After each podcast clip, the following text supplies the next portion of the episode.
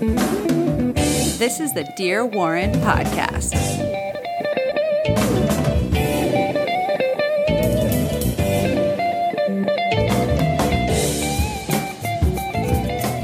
And we're on.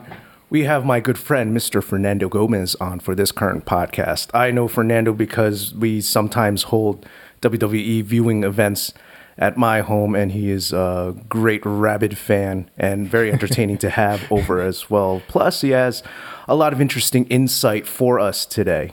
Say hello, Fernando. Hello, everybody. How are you doing, Eki? I'm doing all right, man. You came in and you were pretty tired, right? Yeah, it's been a it's been a long school day to say the least. Fernando is under scholarship for which college? uh, Felician University. And you are running at it, right? Yes. Now, is this cross country marathon running? Is Uh, it sprinting? Cross track? country. Very nice. Long distance. Yeah. I used to run track, and any I used to make the joke that anything above 200 meters is considered long distance for me. Yeah, that's what a lot of sprinters say. um, that's uh, it's 200 for me is actually too short. That is like will be me pulling a hammy if you see me doing that. Now, we can probably relate this to Warren as as far as like which sports he decides to go into. Yeah. And obviously, cross country is more of a, even though it is a team sport, it is very much a personal type of like goal breaking and a lot of self discipline in order to run it. Was there any reason? Um, did you just start out running, or did you just transition from any other like organizational sports when you started Uh, out? It was more of a transition because uh, so before cross country or like running in, in general, it was uh, strictly like you know the mainstream kind of sports. I guess you can say soccer, basketball, baseball as a kid, but it was like it was like one of like those youth sports that you would see kids doing like the summer rec leagues and the winter rec leagues and you know in town when when I was in Secaucus I would be doing those. And when I got to high school, I kind of got sucked into running because it's more of a family thing.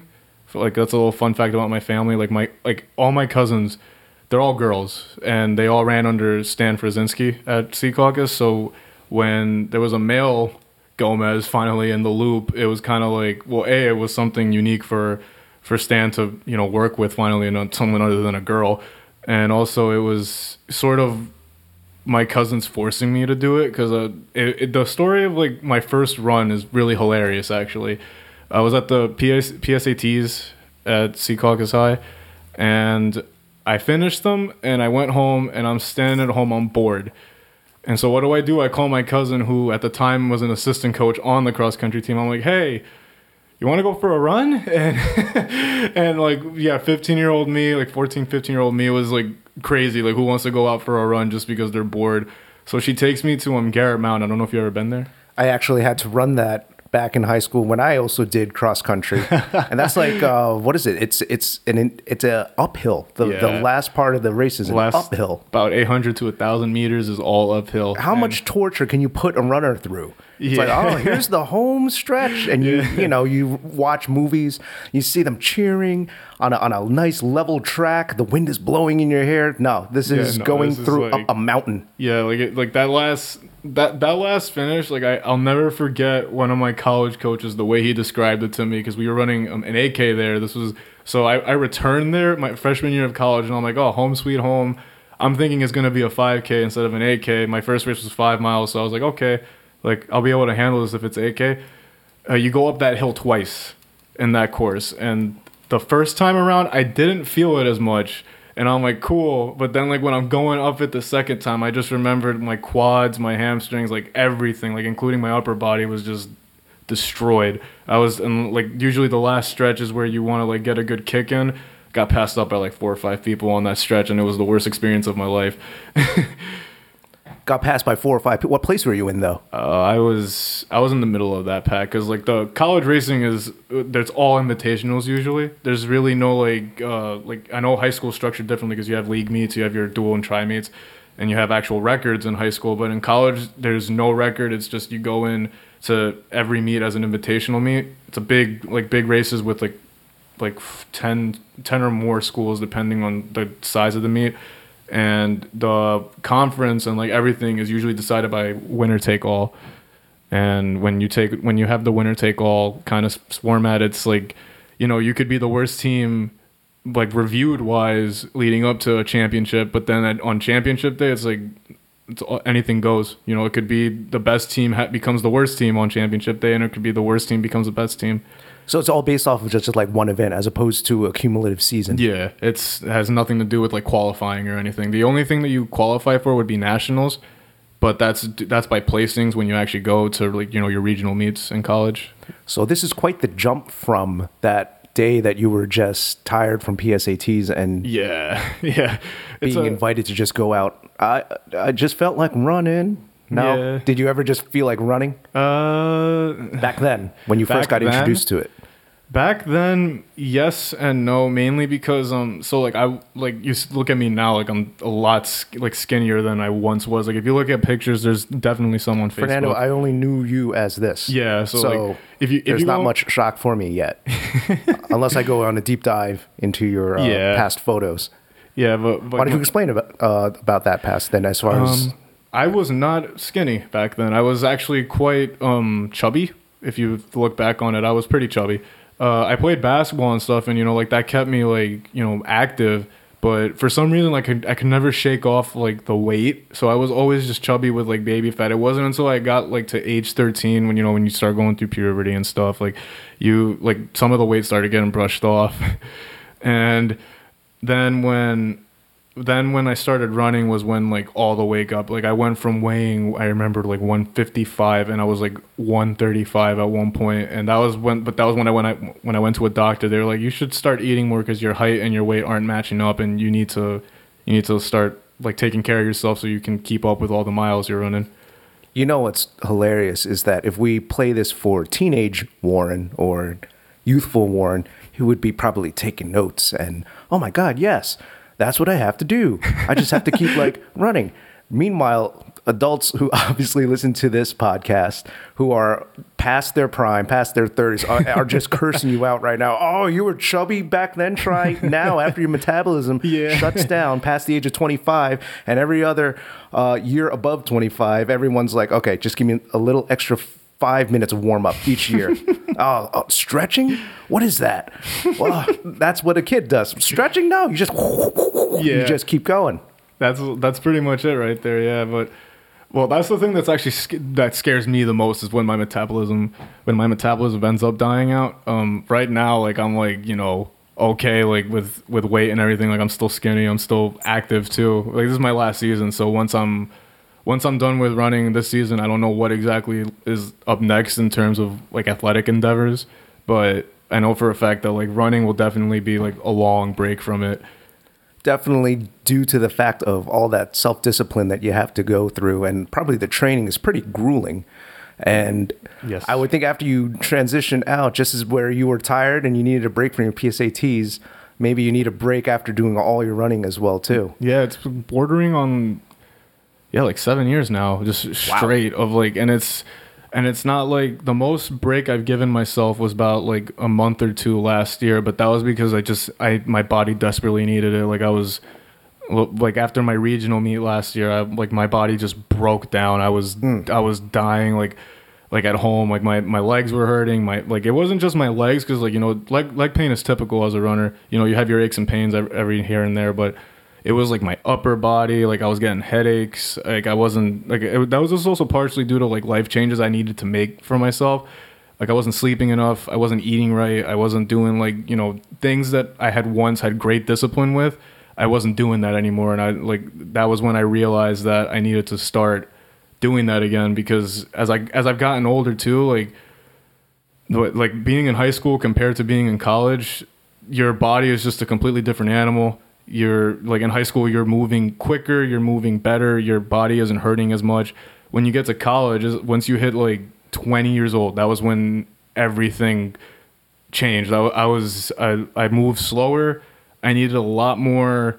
I needed a lot more stretching, a lot more just smarter training with that and that's with my like with this new coach that I've had for 3 years now he's changed that game and uh, like put it on a whole different level in terms of maintenance and recovery because I never emphasized recovery in my training and for the past 2 years now I've been emphasizing recovery a lot more and it's been it's been a blessing because I had I had this years ago I probably would have been a, a different runner right now too but can't change the past, but yeah. Just a bunch of middle-aged, past their prime men just cursing you out right now. When Yeah, mentioned know. 20 years old and your body breaking down. Yeah. But what people have to keep in mind, and what Warren also has to keep in Yeah. mind, is that you are a uh, scholar athlete. Mm-hmm. In this case, it's not just he's running for a hobby, folks. He's Yeah. you're actually on scholarship for Yeah. Felician running. It's a it's a it's So- a challenge because you're basically during the season. This is what my life is like. I wake up, go to practice in the morning. This prac- morning practice has just started this year for us. Usually, you had two options for practice in the past, and and I used to go in the afternoon because my body just works better in the afternoon. I never work well in the morning for some reason. This that that has just been a fact about me for so long now. That's a point that a lot of people can actually relate to. Yeah. yeah. Not a morning person. Oh, okay. Now that you're you're crossing the, the, the, the gap. Now people are like, okay, we, we like this kid now. but yeah, um, this this year morning practice has started, so I'll like I can give you the rundown of like what my days are pretty much like. So like for these these weeks, Go for it, man. um, wake up around four forty five, Jesus. and I start getting ready. Um, I usually leave food for my dog and stuff at home before I leave because she when if if I wake her up when I go downstairs, she's up for good, and I leave. Get to the school around by five forty five, five fifty. Uh, we start doing our little like lunges and stuff to get our legs w- woken up a little around six. Start running at six fifteen, depending on the day. You know, we'll be going for like forty five to sixty on a normal run day. Um, longer 45 to 60. minutes. Yeah. And so it's just timed. It's not even the distance that you cover. It's Yeah, just that it- you guys have to like hit a- a mark. That oh, I should probably like elaborate on that too. So like 45 to 60 what that means like as a like from my point of view is like if I'm doing 45 that means like usually 6. If if like if I'm hitting the marks right and my pace is on the right track, I'm hitting 6 miles. If I do more than 45, I can hit 7 in like the early 50s. And then by 60 minutes I could have 8 depending on again how my pace and stuff is working on that specific day. Now, when you wake up, this is, as far as this training goes, this is all on an empty stomach. Yeah, I do Wow. not. I personally don't eat um, before Okay. this because just because like I know for a fact if I eat, I'm gonna regret it. Is this a personal preference? Do you have teammates or does your coach actually suggest some type of pre workout meal? um, he would suggest egg whites. Like that's like usually, and that's like also just a suggestion I think from like anyone. It would be like egg whites or like something light like a banana or something. But because you know you can't go in with a full stomach. especially for an endurance athlete, Yeah. right? Because this is you're not just going in half an hour, but probably like a quick whatever run on a treadmill. You're going, as you said, for six miles at Yeah. least. and it's and that and and that's like the main thing too when we're running in the morning like so everyone everyone's exhausted and everyone doesn't want to be there pretty much like we all walk in and you know usually like at practices you you expect No, the team you don't want to be running at six o'clock in the morning. really? yeah No, this speaks to the, the- the- an enormous amount of self discipline. yeah this is it, it is something because What like, season are you usually running this in? Uh, fall. Fall. It's always fall. Yeah. Uh, the, my school does not have a track team, an official men's track team at least. Because uh, the fun fact about my school too is it used to be an all girls school, so the majority of the population is dominated by women, and so are the sports. Okay, So the so we have a women's it track kind of it kind of correlates to what you said in the very beginning too of track. That did you mention that it was in your family? It was mainly all. Uh, yeah, yeah. That's that's actually I never actually thought of it like that. That's Yeah. actually the first time I like someone's actually correlated it like that. But I guess yeah, I guess like old habits die hard. you can say that. So walk through the rest of the workout. I'm sure you're not done yet. Oh, yeah, no, it doesn't- Are we just getting started? Um, No, the, the, major- much- the bulk okay. of it is done because it also depends on on the day. Like, cause um, there'll be days where we do intervals. Like for people that don't know the term intervals, that's like a speed workout. So we'll go down to the track, or we'll do like a tempo style run. So when we go, when we do intervals, like let's say I'll use the example of a workout we recently did. It was mile repeats, and they give like our coaches have our paces written out. They base this off our race times.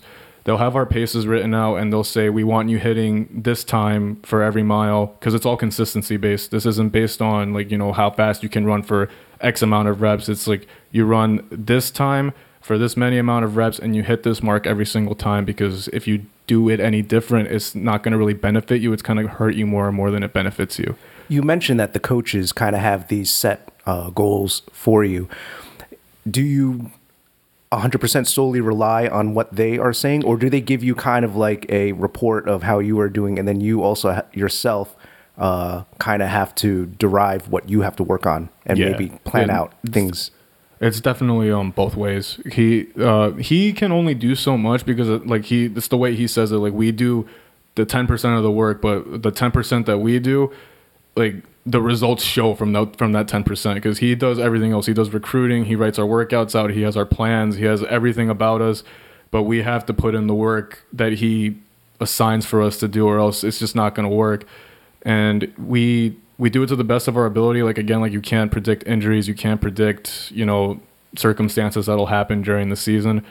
He he does an extremely good job of like peaking us at the right moment though because that's one of like that's a very hot word in running peaking at the right time we like we usually want to peak at the postseason mark just like for conference and we want to peak for regionals and when we're like right now let's say the month of october the way it works like october can be a very crazy month because it can either be like a really good month because you're going to be like in prime physical shape and you're going to be moving great or it can be the worst month ever because you're not ready and your body is just going to regret it as you start trying to get into these bigger races and run as hard as you can and you can't do it because your body can't keep up. So it's so it's it's just a matter of with, when it comes to coaching it's just listening to them and it's trusting them too because a lot of times a, like a lot of athletes the way I've noticed in this day and age too they do not trust in their coaching and they try to think that they know more than their coach sometimes Why do you think that is? You think it's the age of the internet and yeah self research? I would say that, yeah, because it's like it, it's kind of like the way like with WebMD and stuff these days too. Like you know, people are reading up and they like they try to prescribe themselves what they got. They try to diagnose themselves and they try to do all that. And it's kind of like the same way with running. They read these training plans and they read what these other athletes are doing and they're like, that's gonna work for me. And it's like, it could Well- work and it couldn't work. It, it's really you you gotta trust in someone that's training you and that sees your habits, di- like like dissects your habits and really wants to work on what you need to work on and w- just improve on what you're already doing right. Well, in the spirit of the Dear Warren podcast, where one of the core tenets of it is backseat parenting, I think being able to tell you, Fernando, um, what to do and how to train based off of my personal experience and what I read on the internet, which is 100% true, is just all part of it, right? what when you uh, are hearing about WebMD, or obviously when you read through articles and training, you probably think of some uh, advice where you just roll your eye. What's some of? Do you know of any type of advice that you've heard where you were just like, "Oh yeah, fuck you"? Oh man, um, I would have to say, I heard someone say once with shin splints, and with like just any kind of pain in gen- like any kind of pain in general, with the way they described it was that it's all a mindset. I remembered someone on a track forum, like I because one time I was looking No, up. it's just electrons going and neurons Yeah. firing through your brain, man. Isn't that what pain is? Oh man, like that. You see, that's like it's that kind of stuff because I had a coach in high school who said this exact thing. Um, and I'll give you that story like right after I say this. But we, uh, like we as athletes, like when we feel pain and stuff, you know, sometimes some athletes, like I'll say, like there have like there have been athletes that fake injuries, and I've witnessed people fake injuries, you know, because they just don't want to do it, and they're they're also like This is on your team, though, right? uh, not not on not on my collegiate team. No, Oh, I've okay. never I've never witnessed someone on a co- on my We're, collegiate are- team we're, do we're, that. we're, ta- we're talking about outside of Yeah, like- college running, or are you talking about like just in professional sports, or Or like, I was, I was talking coming more like from personal experience on like the high school level. I would Oh. say like uh, You don't have to call anyone out. no, I name. won't. I won't say names. I will never say. no, but um, You drag you, right? Always hobbling, still running that quarter, right? We know about you, Larry. I have, anyway, go ahead. but um, but yeah, we like when you see someone like faking an injury. That's like probably one of the things that like it takes you off the most. Like as a as a hardworking athlete, like because with me, like I never. I never will ever fake an injury. Like if I'm feeling something, like it's for real. Like like sit me out. Like get me get me to a trainer. Get me to a doctor. Something. But when I see someone faking it, like it, it ticks me off because you know there are others here putting in the work, and you know, I wouldn't say suffering. That's a that's a that's a very harsh word, but I would say like going through this as much as you are, and you know, faking an injury just because you don't want to do it or just because you're tired or something. That's that that's not going to do you any good, and it just kind of it's a slap to the face to your teammates, and it's and it's just it's disrespectful. I think for the most part.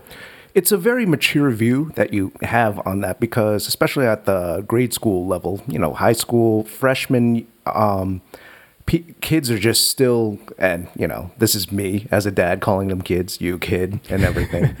it's, uh, they're just still figuring things out. Maybe they were put on the team because they just didn't have anything else better to do. Or maybe their friends say, hey, come on, come in and, and join the team. And obviously, you have uh, people like yourself who are on a different level as far as your level of commitment mm-hmm. and dedication to it where mm-hmm. it's like hey guys i actually really want to like do well at this. So for them their priority isn't getting that best time or hitting their mm-hmm. splits. Yeah. it's i just want to be able to go home and play video games or something. Yeah. That's that I mean, but that that was my mentality. Like fun fact about me, like when I first started running, I despised it. I Oh, really? Yeah.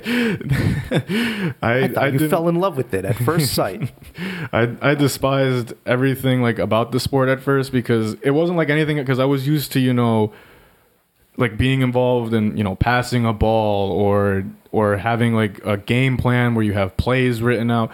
Like running in general, just the way the meets work is like you have your you have your top 5 scoring runners and then you have your two runners that are tiebreakers and you that that's basically it. Like you kind of leave it up to how you're feeling on that day at that point. So so when I first got into the sport, I was just I, I hated it because I'm like, what happens? Like what what happens if if I'm not performing well? I let everyone down, and and I also let myself down because I'm not performing well, and let my coaches, I let everything just go downhill if I don't perform well. was this in your your first few meets after starting Um, Is no, no, this was, was? like, this was like I guess when I started breaking through. Like I would say I had that I had that mentality when I started breaking through. But when I first started, my mentality was kind of just like I wanted to, I want to go home. Like I, I was that was basically it for me. I was I just I just want to go home. I don't want to run. I don't want to run these four miles, three miles today. I want to just. what flipped the switch It was my cousin that coaches me. She um so my cousin she works a lot now, so she's she no longer coaches. Uh she has said she wants to get back into coaching at some point, but she's working a lot right now. And when she coached in high school, like the last grade that she coached, I think was my grade. Yeah, like the last like when we when we graduated was when she said I think she, when she called it quits. And the summer of 2012, I believe it was, was that year when she sat me down and she said, "We have a team this year that can compete, and you're you have the athletic ability to compete with the best of the best if you want to." And I said to my and when I when I hear that, it's kind of it wakes you up a little bit just because it it shows not only like should you believe in yourself, but it's like someone believes in you, and that's something for me that goes like a long way. Just having that person, like having people that like look at you and they're like, we trust you to go out and do this. Like it goes a very long way to not just improving you as an athlete, but improving you as a person because you don't want to let them down. You don't want to let yourself down. And training after that became extremely like I was extremely committed to training and I was also extremely committed to, you know, helping everybody along the way too. Just, you know, the younger people if they if they ever had like any questions for me like in terms of advice for training or how to race better or have what kind of strategies should I use, I was always open to helping them. I think you hit on something where, um, after you explained like what flipped the switch, and then you started realizing not only just uh, a bit of your potential, but also people's investment and in their time and their dedication to bettering you as well. Um, there was something a while ago, and this is you should listen up right here, Warren. that um, when I first was like dating Jess. I forgot what I did. I was, we either had to meet somewhere or uh, it was a date. It was so long ago, but I just showed up late. I forgot why. But what I do remember is her, you know, ribbing me out. I don't know, ribbing, just Got put in the doghouse. no, didn't get put in the doghouse, but she was ob- uh, uh, obviously upset because being on time is something very um, important to her. Like some people are just very prompt. Jess is just one of those people who enjoys being, not enjoys, is very prompt. And she said, and this probably echoes with you, that now my actions aren't just my own, don't only like affect myself, like they also affect other people. Yeah. And then as more and more people uh, dedicate time in you, or uh, they start trusting you, or they even especially start depending on you, as it sounds, uh, with you helping out all other runners, any new Yeah. newcomers, whatever you do now actually starts cascading down to Yeah. them, the good and the bad. Yeah, it's it's it. The, that was the biggest wake up call for me. Not like not just for running, but for life in general. I remembered because up to that point, you know, teenagers think they know it all, and you know, you end up And finding. obviously, you know it all right now too, Fernando. yeah, Right? Yeah, of course. That- That's how young people He's are. actually nodding his head vigorously at me, people. Now, Mm-hmm. but um, go on. Why, why don't you Why don't you explain it yourself? Go right Um, ahead. like, we- explain it to these teenagers. Twenty-one year old explaining to teenagers everything about life. oh, this is so backseat. It's not even backseat parenting now. It's like it's you're just like pretentious twenty-one-year-old. yes. oh, keep going. Uh, Over embellish it. Go ahead. oh man. Hold no. on. When you drink your water, hold your pinky up. There we go. Yeah. Oh, it, I was actually kidding, but he's actually doing it. All right, go ahead. but um but no yeah that was like a big wake up call for life for me because at that point i i was just I i'm still a young guy. I'm not i'm not by any means trying to act like i'm old or anything but by that point like i wasn't doing a lot of things right in terms of school at not just not just athletics but school and family related things and all all this kind of stuff. I wasn't doing a lot of things right. And i just remembered hearing that from her because that that's not just coming from a coach. That's also coming from a family member. Keep in mind that was my cousin that was speaking to me on that summer day and so that that was a huge like that was a huge moment for me in my growth i would have to say just because i uh, so many things started changing after that and then as i grow older now i like, look back on it because this is like a really reflective moment for me too right now i'm starting to see like I wonder what would have happened if that talk never happened because that's that's a that that probably would have never started making the habit changes that I should have made back then. It's awesome that you can kind of like uh, go back to that point and just say, "There, there it was." A lot of people have those type of. Uh, actually, no. I would say that a lot of people don't realize when that moment happens. They realize it as you are reflecting upon it right now, yeah. years later, especially if it snowballed into something of what you started out with, as far as I'm tired from the PSATs, and then the next thing you know, if you just take everything that happened since then up until this point and you just erase like let's just say we just did the too long didn't read or I didn't even listen to you, it would be I started with the PSATs and now um uh college athlete, Yeah. you know? And there's a lot that obviously went into it. And you're wondering what I pulled up on on the phone. It was that article that was that was written about you. And it was um it was actually one of the main reasons why I would I, I was like, oh, I gotta have you on. Besides Yeah. talking about um, some other topics, the main thing. Let me see if I can read this without. I have a pop screen in front of me, so it's a little weird. Um, By the way, this article was written with between me and my conference. Uh, the point of this article was when it was written was uh they asked me what was the best piece of advice I ever received, and what how do I apply it to my everyday life. and the quote is, "Take a." Actually, no, you read it. I want you to read it as like Morgan Freeman, as God. Take a deep breath and let fate take over. That was actually pretty good. and um, I won't read the entire quote, um, but there's uh, certain points that kind of stuck out. Uh, what over here? You said I was always having to be in control of every little detail about life, and it came to the point where I would lose myself to stress and anger because I always I was always thinking about the next move. I would lose sleep, wouldn't be eating right. Most of my changes were noticeable to the people close to me. So, why did you? Obviously, that's just one little sentence, one little statement, but it probably encompasses Yeah. so much. It, it so, does, yeah. Because um, so like the the person you look at now when you see me compared to the person I would say like even last year is a completely different person just because um like me me before me before all of this right now the senior year of college and things like that like I'm, I'm a much more laid back person now because I back then I was just so encapsulated by this idea that like I, I was looking at it from the point of view I had to be looking five years down the road. But then five years turned into 10 years.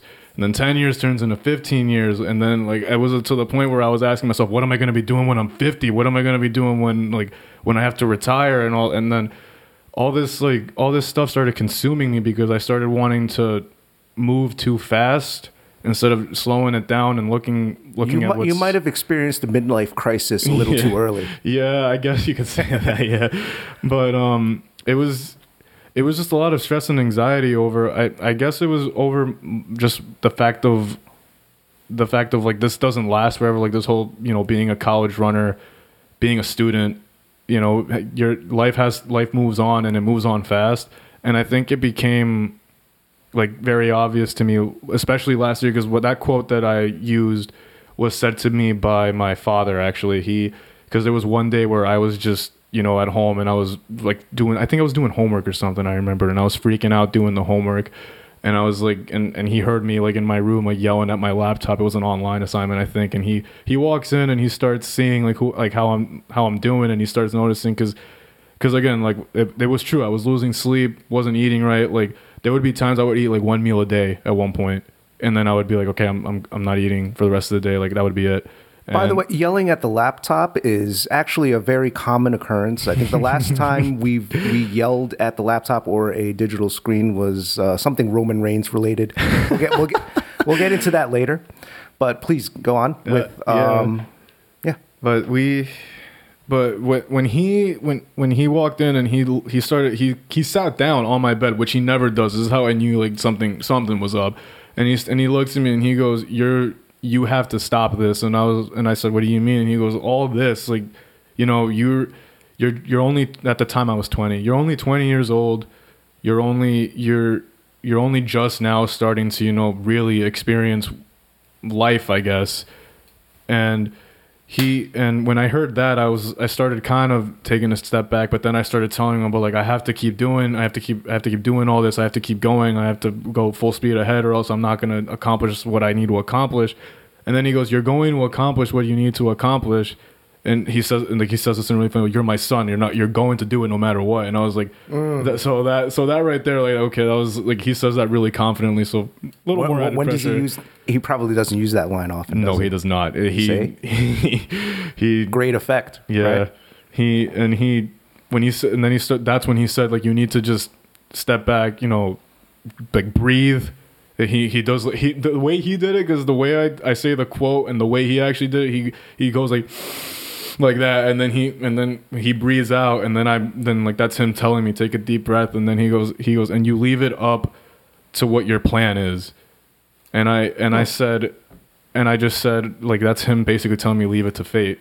And I was and that moment for me made me realize because not only not only did I not only did I realize he knew what was happening, if he knew, that means everyone else knew because he's usually the last to really notice things. Ah. So if he knew, that meant my mom knew, my sister knew, my my girlfriend probably knew, my all my friends at, at school probably knew. Like my best friend, who was a teammate of mine that graduated last year, he had known for so long. He even told me like three times before my dad had even told me like you you need to you need to slow down you need to breathe you need to stop being so stressed and then that was when i kind of like those two months off from running that was that wasn't just like just a break for my body. It was also a like a moment for me to you know kind of just take a minute find myself regain myself come back a better person. And that's that's basically the story from that article right there. And it's crazy because it sounds like excuse me pretty much kind of the the straw that broke the camel's back. That it's a it's a little cliche. It it's more so as you said even your best friend knew. And was probably already giving you so many signs or even maybe even directly telling you but probably because you were so maybe not even looking for it or they were all um, you're so used to hearing from them that it just kind of went in one ear, one out the other. And in this case, someone that you're the least expected person, Yeah. still close to you, who, who probably is quiet, never says anything, Mm-hmm. boom, out of nowhere. Yeah. My my dad my dad and I talk. That's that's one thing about me and my dad. We we do talk. It's not like we don't because I just I kind of made it sound like that we don't talk, but we do talk, but the thing that the thing that like that doesn't happen a lot is those kinds of talks. Like me and him we will talk about anything together. It could be from music to like athletics to sports to to even I don't know, we could talk about like what happened in wrestling that week and he and and it it'll just expand from there. By the way, when he mentions wrestling people, uh, we are talking about the true art form of professional wrestling.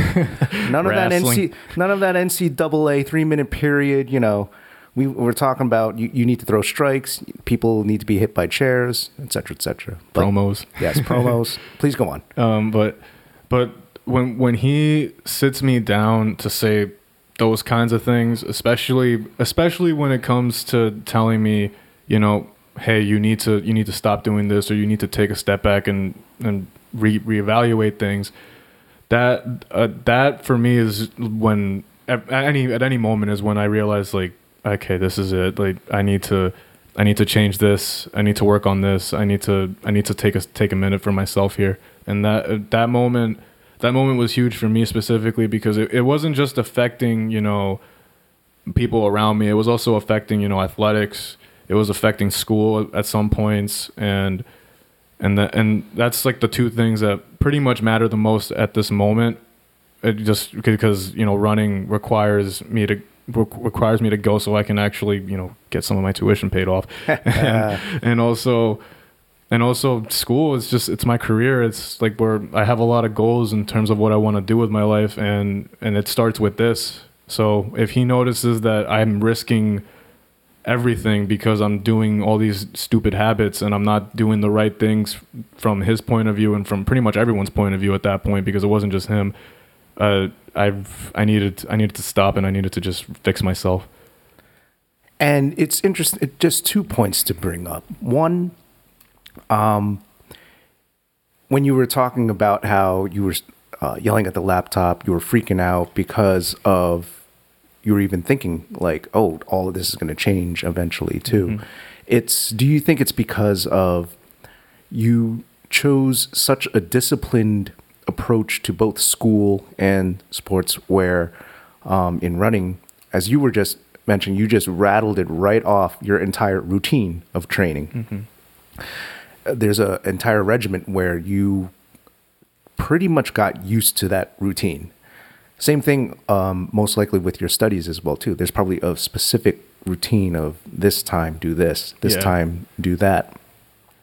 And you probably started realizing that that routine was most likely going to well it comes to an end but it's also going to change obviously because you're going to be graduating from college very soon. So do you think that was one part of it of do you find yourself as a person who really enjoys routine and hates when uh, monkey wrenches get thrown in it or do you thrive on that I I personally think I like judging from the way you just said it, which is basically like a psychological eva- evaluation right there. I I think not I as think backseat parenting evaluation but go on I think uh I I think so. Yeah, I would have to say so because I'm usually about having plans. I'm usually very much about that. If I if I like to wing things, I used to, I like to do spontaneous things too. It's not like I don't, but uh, it's not a knock on you man yeah, It's No. mo- it's mo- it, there are there are people who are just very Yeah. uh, regiment and they have a lot of orderliness in their life,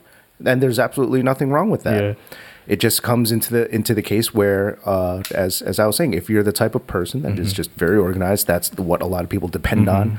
That's um, a very great virtue to have. It's just like uh, you know when you have your uh, fight characters in uh, Smash Brothers, right? Yeah. Some of them have their strengths, and then obviously some of them have their weaknesses, and then some of them are probably OP and cheap, and you're like, oh Yeah. fuck, you're playing that character. yeah. There's there's that kind of stuff. Yeah, yeah. But in thi- um, but in this case, you're not OP. You're just human, Yeah. like a- anyone else. You the the the yin to your yang Yeah. would be someone who is all you know. They never plan anything. They're just mm-hmm. you know Kind of like go by the wind. go by the wind, man. You mm-hmm. know, Yeah. oh, what do you do? We really have to do? I just go where where where fate, you know fate takes me, man. you know, That's that's actually like I pretty much took some of that philosophy and applied it to my life. That's like basically what the quote is all about right there because my dad I wouldn't say my dad is about that lifestyle, but he definitely doesn't have to always have a plan when it comes to it. Like cuz he cuz because when he t- he'll tell you straight up the way he he parented me, he never had a plan for the way he parented me. He always just saw what I was doing and he would make sure that he did his best to guide me in the right direction. And with with the, what you just said with me having a routine, I would have to say, yeah, I guess I do work best in a routine because if I have to have certain points in the day where I do certain things, like I have to eat at a certain point in the day, I have to I have to do my homework at a certain point in the day. Um, practice is always assigned at a certain point in the day, so it's never going to change. But but yeah, I guess I do work better in a routine and uh, uh, spontaneous things never out of the question. I do like doing those, but uh, I guess I work better with the routine. So I got you. Yeah. What my second point is actually not a point; it's more of a, more of a question. A lot, and as someone who is also formerly, uh, actually not formerly, still very currently used to routines as well too. I'm a software developer. I have to have you know a very logical coding mind, and can't leave things up to chance in the majority of the cases. And probably one of, and I would you can um, correct me if I'm wrong, but I bet one of the more annoying things, especially after you realize that you had to start, quote, you know, leaving up to fate, probably one of the more annoying things people just tell you or the advice that you probably roll your eyes at is, oh man, just take it easy or relax, yeah, just let it go, you know, for someone who is very orderly what did you find in the beginning after you realized okay yes i do have to change a bit of i have to be less strict less stringent i have to stop putting so much pressure on myself i got to realize that um, that i've done all i can and to quote leave it up to fate how do you implement that that was oh man, that was a process. But um, of course that was that was probably like one of the like that was probably one of the most challenging things I've had to do. Ba- ma- basically, what I ended up doing most of the time was on moments where I would freak out. I would take like I would al- I always have water with me. That is something that people like know people know me by. Usually, my friends will be my friends will be like, "Do you have an extra bottle of water?" And I'll always say, "Yeah, I do. You want one?" And then I'll just give it to them because I always have like really yeah. is that why you have water I thought you just wanted to cheap me out and bring in beer to my pay per view events, man. I'm kidding. Go ahead. I knew that. but but so the, the one thing I would always do, which was really really funny, was every single time I felt myself, you know, starting to get like I guess I would I guess the word I can use is anxious. Like anytime I would start doing that, I would just like sit down and take a big gulp of water. And then do exactly what my dad said was take a deep breath, and then I would just kind of evaluate what was happening, and then Is go that from why there. you're always excusing yourself mid match to go to the bathroom? Is that? I'm kidding. But yeah, Okay. that's that So was that- one of the that- things I did. It, it looks like a, one of the one of the things. Were, were there any others, or is it still just a, a work in progress? Which is Um, it's it's still very much a work in progress. Yeah. I think I could say that. I, it's very safe to say. But uh, one of the things I started implementing, which was this was over the summer, I started doing was a lot of um, just you know you know when people just go for walks just to clear their head and Yep. have music and I have music in my ears when I'm doing it. Um, one of the main songs I like to listen to when I feel myself starting to you know get stressed and start breathing a little heavy is I play this song by John Mayer. It's called New Deep. And he says like one of the one of the lines in the song I think is like ever since I stopped trying to find every little meaning in life, I, that's like that that's something that rings with me every single time because that's exactly like what I basically used to do. And he when I listen to that song, it's just like it kind of not only doesn't mellow me, but it makes me realize, okay, remember what you're doing here. Remember what remember the whole process we're going through right now. do you have to do uh, those type of interruptions, like good interruptions? Do you have to do those to break yourself out of a focus, um, so you don't get frustrated? As well as, do you still do it to break out of your focus even when things are going well? To just kind of keep that like rhythm of all right. Even though things are going great, I, I know what happens if I stay Yeah. locked on too long. That's um, that's a good question actually, but um, I definitely when I'm getting frustrated, I'll definitely do it just because I know I need it. Um, but when I'm when things are going good, that's a good question because I definitely I, I get anxious when things are going good. Uh, it's a fun, it's a weird fact. I, I do get anxious when things are going good just because I'm feeling like I'm waiting for the next thing to happen, and and that's it's a weird What weird do you mean by next thing to happen? Like- As in like a good thing A or good- bad good- thing? good thing, or bad thing Are you one of those type of people who's like, yeah, something bad's about to come around the corner? I wouldn't want to say.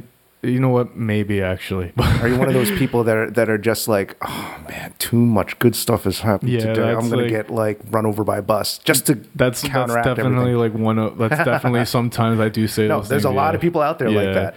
There are a lot of people out there like that. I I definitely yeah I have those moments yeah, but I think the main like I I think the main thing when I'm when something's going good is like when anything is going good is that I'm usually always just anxious about the next thing that's going to happen. It doesn't have to be necessarily be a bad thing. It's just because I like I kind of want to know what's going to happen. But at the same time, that's what my dad Mm. Yeah. it means by like you need to Always being in control. yeah, that's that's one of, that was one of the main things I said like being in control and realizing that I need to not be in control is is because I'll always take a walk when I start to think like that or I'll st- even I'll just stay in my room and listen to music or something. So, as far as music, um, I noticed you mentioned John Mayer, and eh, besides the lyrics to that song, is there any other particular reason why that song speaks to you, or is it because of John Mayer uh, as far as just like the genre, or is it the um, any other musicality to it? Is it the songwriting? I would say because the the album itself is called Heavier Things. That album, so it's he he talks about a lot of things on that album. I've listened to it in its entirety, and he he mentions there's like one song called Something's Missing, and I listen to that too because sometimes I feel like that because he's he basically what he's saying in that song is he has everything. But he still feels like something isn't there for him, and he and so and then New Deep" follows that song on the album. So whenever I li- I try to like listen to those so- two songs back to back, because the first song is basically like how I felt before, and the second song is me like not after working my, on myself, but me working on myself currently and me realizing that me before isn't what I needed. So you're more of like a a, a lyric analyst. Yeah. Like you really enjoy Yeah. uh, music for the lyrics. and and also the music because Okay. there's like I'll give an example of like songwriting that I've that I've I've- I heard once that like from the moment like I heard it from the first note I was like okay this song is this song is is amazing. I guess I'll use that word. Um it's estranged by Guns N' Roses. And like the piano in that song just the piano and not even the lyrics because the, the the lyrics are the lyrics are great. It's not like they're not. But the there's like the guitar in that song. Slash did an amazing job on that song. He was the just hearing the solos and everything and like the little moments and that you, that you hear between him and i think it's um izzy or dizzy i think on the keyboard or whatever and he and hearing the little moments they have together because they coincide with each other a lot. And when you hear them both playing it's just like it puts you from like it, you could be up here and then it'll just put you down here when you hear them playing. Because you you just get relaxed and you realize it's just it like you you realize that you just you're just gonna sit there and mellow out like like a vegetable for a little bit. You are actually helping Dear Warren podcast hit three for three because the first two guests were musicians, and you yourself not only are do you obviously enjoy music, but I do play, yes. you do play. I play um so there's a there's a few things to me that I play. Um my primary instrument uh, is the piano. I've been playing that since I was 4. Uh Ah, yeah. It's a lifelong thing. Really? yes. Okay. I Um, was. Uh, it was more so. Um, I think I wanted to play baseball, but then my parents were like, "Nah, you're taking piano lessons." So you know, Really? typical Asian family, etc. I don't have a similar story, but it was somewhat about like the same. Like it's not okay. It's not the same at all. But my parents had given me the option to pick between sports Mm-hmm. or doing something else, and so they gave me a bunch of options. I remembered for the something else, and they took me to this piano school. It's called Driggs Academy, Mm-hmm. and I hear my my teacher, who uh, like what ended up being my teacher, playing Moonlight Sonata. She plays it right in front of me. I'm a four year old, and then Which, she's which movement? uh the first movement. Okay. I believe, yeah. So the third, the she wouldn't pl- the third movement. If she played the third movement, I probably would have been mem- mesmerized and like uh, terrified at the same time. But I hear the first movement and I'm I'm hearing her play, and then she finishes. She looks at like she looks over. She was talking to my mom as she was playing, which was I like immediately you're looking at that's intimidating. Just watching someone they're playing a song of that level and just looking at someone talking to them at the same time as they're doing it. So she and then afterwards she looks at me and like you know she speaks to me like any adult would to a child like do you want to do this? Would you want to give this a chance? And like when I hear when I was hearing her playing, I, like four year old me at the time, like couldn't comprehend a lot of things, but like I knew for a fact that like in my head I was like I want to do that. Nice. I, want to do that. That like because just hearing it and then like seeing the way she was moving and seeing the way like not just not the way not just the way the song sounded, but seeing like the emotion in her at the time because this is like one of my earliest memories I have to say too. Just seeing like her emotion into the song, like it it, it was just mesmerizing. I think. How did you get pulled into that as far as I want to do that? Versus what year was that about? That was four years old. That was um 2000, I believe. How did that pull you in and not what was the system in 2000? Was it PlayStation? Was it? Was it GameCube? Uh, I believe PlayStation 2 might have been coming out around Yeah. that time, or and GameCube I think was out already. I'm pretty sure. Or- N64 definitely was out. Yeah. I remember playing a lot of WWF No Mercy around like 2001 and it was already like an older system. yeah. So, how did piano grab you as opposed to what a lot of kids uh, oh, video games or something else? Do you re- I'm I'm asking a lot of you. Uh, Yeah. This, This is, is 4 like- years old. Uh, well, I did play video games back then. That was like that's another big thing about me that we'll get into We'll get later into on. that. Yeah, but um, but but I think what really got me into piano was just like like for for like another fun fact about me, like being being good at running or like okay, being good at sounding cocky, but like getting getting to a point in running where like I can compete well. Are those headphones fitting you? Yeah, they are. You're sure the head's not too big for them?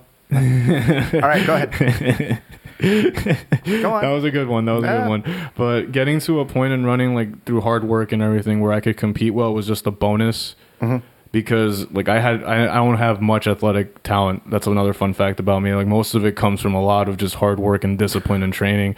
Like any, like any other athlete would say that, but a lot of athletes also do have you know natural athletic talent Mm-hmm. that just blesses them into getting good at the sport. Yeah, you have But- you from this from what you have told us and just the manner that you describe your regiment and everything. It you have a very high level of dedication and discipline towards it. Because uh, what's the definition of discipline that a lot of coaches say? Uh, discipline is doing something when you don't want to do it. Yeah.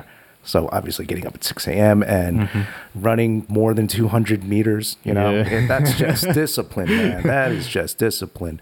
Um, please go back to what you were saying as far Yeah. as why you chose piano. Um, but like choosing choosing piano at the time, and also like not also just not realizing it at the time, but realizing it, you know, later on in life, like probably when I be, I was hitting my preteen years slash teenage years, um, it made me just feel like I could do something and do it well at the same time while doing it because starting to do it, you know, no one's music is just full on practice. You know, it's you know hard work beats talent when talent doesn't work hard. And as you see yourself getting better and better at something, it becomes just ten times more fun. And from my point of view, and so as I got better and better at the piano, I started to realize, like, you know, as I see a lot of my friends were good at sports and I see them, you know, like getting these accolades and doing, and, you know, having people acknowledge them. Like, my way of getting acknowledged was through, you know, playing the piano and, you know, seeing people at recitals and stuff. They would be applauding after I would play a song. Performance. Yeah, after yeah performance. Yeah, but after after a performance, like just seeing people applauding, and then like the first time someone like someone stood when I performed, like that was like one of those moments where I'm just like, yeah, like I I did it. like How old? Did, do you Uh, remember that? that was when I was around 13 or 14 i played Okay. i remember the song i played i played the raindrop prelude uh, by Chopin, which is like if any of you have seen that old Halo Three commercial where they have the little action figures like like standing still. Like like they, it's like a commercial. They have the little action figure standing still with a piano playing in the background. You can tell people what to YouTube. Yeah, just just look up Halo Three trailer, like any Halo Three tra- like like just look up Halo Three trailers, and you'll see it. it's like and it's just gonna show you like a bunch of action figures standing still, and just hope, and hopefully uh, Halo Three or the residuals will be ad- ads for this podcast at some Yeah. point, right? Pushing yeah, that. yeah. Well, what, what else? Well, I, I'm working on a MacBook. I have uh, what is this? Yeah, Poland Spring Water with you. Oh, we're just plugging in all the brands here. Okay. um, that's awesome though that Yeah. you have you started finding a, a little bit of your niche or a level of acceptance, especially through performance. Obviously, You- Yeah. you, know that uh, the old quote about I don't think it's about anything. It's just an, it's just an old quote. Have You ever hear this one? Um, do you know what is an artist's greatest drug? I don't think I've heard this, and I'm surprised my teacher never said it to me either. But what like you have to tell me. I don't know. Audience applause. hmm. Mm-hmm. Hmm. Gives you a little something to think about there. Yeah. Uh, definitely. But going back, that that type of applause, when you know, for someone, especially in preteen years or even growing up, it's a it's a hell of a rush, yeah. right? It definitely is, yeah. And like another thing was when um because not I I just don't only play the piano, but I I play the trombone also. And I remembered when um my m- my teacher and you probably hear this from Adam too. Adam being his brother. My brother-in-law Yeah. probably like, have him on for a for something. We'll figure something out for you, Adam. But shout out to Adam. Um, he like Adam could probably tell you this too. He, our teacher in um, high school for band, jazz band. Mm-hmm. He he was rough on everybody. Like he wasn't like he if he felt I like heard. if he if he felt like you weren't good enough to to hang with like his standards, Mm. he would just call you out on it, and then he would also make you feel bad about it. Ah. So like when like being with him like and as a trombonist, like I think like one of the quotes I got from him was was like I'll never tell you good job because that's the worst thing I think I could ever say to you. And you know at the same Hmm. It's time a like little bit of uh, interesting philosophy there. yeah. I think uh, certain parents are going to be triggered listening to this. Yeah, they will be. Yeah. but he but like Other parents are going to be like, "Yeah, yeah, they're gonna do it. beat them." but yeah, like that was that that was rough because um because like getting acceptance from him and like hearing like like hearing like a compliment from him was you had to like you obviously had to earn it. Like it, it went through just straight practice and also realizing that you you have to put more time like put more time in it than you thought you did. And when I remember the first time I got recognition from him was when he became director of the marching band, mm-hmm. and I, I remember like I I practiced my butt off from like freshman through sophomore year to be able to earn like this. The I remember it was the school's trombone. He got it for the school, and it was this shiny like trigger trombone that's really expensive and he gave it to me and he goes yeah no like you Ooh. like like my like you like because i did we do auditions every year to see who gets what chair and he's like you yeah you earned this like you're gonna be the like it's it's called the bass trombone and he's like you earned this like you're gonna be like you're gonna basically be leading like the lower the lower um octave sounding instruments and i said okay so but Nice. my senior year was like the first time i ever earned a compliment from him every single time up until that point like he had basically just been I guess roasting me in in practices and things like that because he would be like, "You're not playing this right. You're not doing this right," and then I it was the playoff game, and I remember that a big marching band performed before us, and they, that was from New Providence. And I heard, I saw them perform, and I'm like, man, like we, we don't, we can't hang with these guys. Like that's like big league stuff. These guys are definitely competing in like state competitions. So we play, and I remembered afterwards, like the trombone section from that band comes like and swarms me, and they're like, you know, because he had surrounded the show around my sound that year, which was I I, I Mm-hmm. What did you guys? appreciated What did you guys play? It was a Bruno Mars theme show, And Which was- obviously features lower register instruments. yeah, and he and so um, that year he surrounded like the show around my sound and like basically gave me a lot of notable moments in each song. and I, I that also was like kind of frustrating to me because I also wanted like like my fellow friends that were in there that really wanted that really wanted to get that special moment in a song to have it and like a lot of them Solos. Did you get a solo? Is that what you? yeah yeah it's a solos yeah like they like they want like a lot of kids wanted that and they wanted to you know perform because everyone wants to have that especially in their like in their final year and i was kind of frustrated because a lot of like indirect hate was going towards me because he he felt like i was the one that had, that deserved it There's And- battles, people. Yeah, sorry, like- sorry to just slightly interrupt, but there's battles for Yeah. for for solos. Just that- that one's just, for you, just Warren. like yeah, just like for even if uh, for people who are have no idea what they're uh, as far as trying to do something in music, um, it's it's pretty much the same type of competitive spirit with sports as well Mm-hmm. too, where you're fighting for that first string position, whether it be for a captain position, Mm-hmm. an alternate captain. In this case, you're fighting for, as you said, Solos. uh, a solo where you get that nice uh, exposed piece where Mm-hmm. where uh, usually everyone is playing in unison and then only one instrument is out there and they're Yeah. and they're put just like if you listen to a slash guitar solo in Guns N' Roses this is the marching band equivalent Yeah. of it and um, it's interesting that you were saying that you had to pretty much take the fight, brunt fight, yeah fight for uh, a solo because, as we mentioned, my uh, brother-in-law Adam, um, I, I heard he had to do a bit to Oh fight for his guitar solos. And you will not understand how much I wanted to fight for him as well because he had more than earned his place at that point. oh, yeah, And the teacher was just giving him shit. yeah, and because he, wasn't um, like I, I'll never forget the one time we were practicing and Adam Adam busts out a great solo. Like I remembered that like as we're doing it like everyone's like jamming to it and everyone's having a good time to it. Like even and even the drummer who like in, in a jazz in jazz band especially the drummer has to stay very focused on the conductor and stay, stay focused on his part. Like I see him like you know like like tuning out and like jamming out to his stuff. And then he stops us as soon as Adam finishes and goes and goes, you know, Adam, like I don't, I don't feel the story you're trying to tell me with that, and I'm just there, wait, like, who, wait, who was the teacher? Said this? yeah, this was this was Miss his name. Oh, okay, I'm not gonna say names. Okay, you don't never gonna say names. My bad. um, yeah, I almost, I almost slipped that, but alright. he, but he says that to to Adam. This is what I'm- four or five years This later. is like four. Yeah, this is four years later. you get a one year, uh, you know, safety on as we've gone over on this podcast for spoilers on like Game of Thrones or Breaking Bad. All right, and they ended years ago. So if we say something like Snape killed Dumbledore or anything, too bad if you haven't watched it yet. Did you hear Oh, that? man. Millions of kids just shrieked. Yeah, my friend. My friend, my friend Nick, hopefully doesn't listen to this and shriek as well.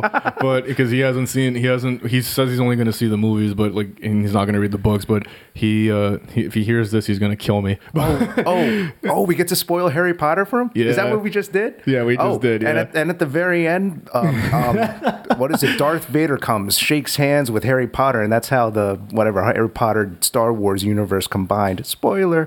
2020, there's a crossover movie coming out. Awesome.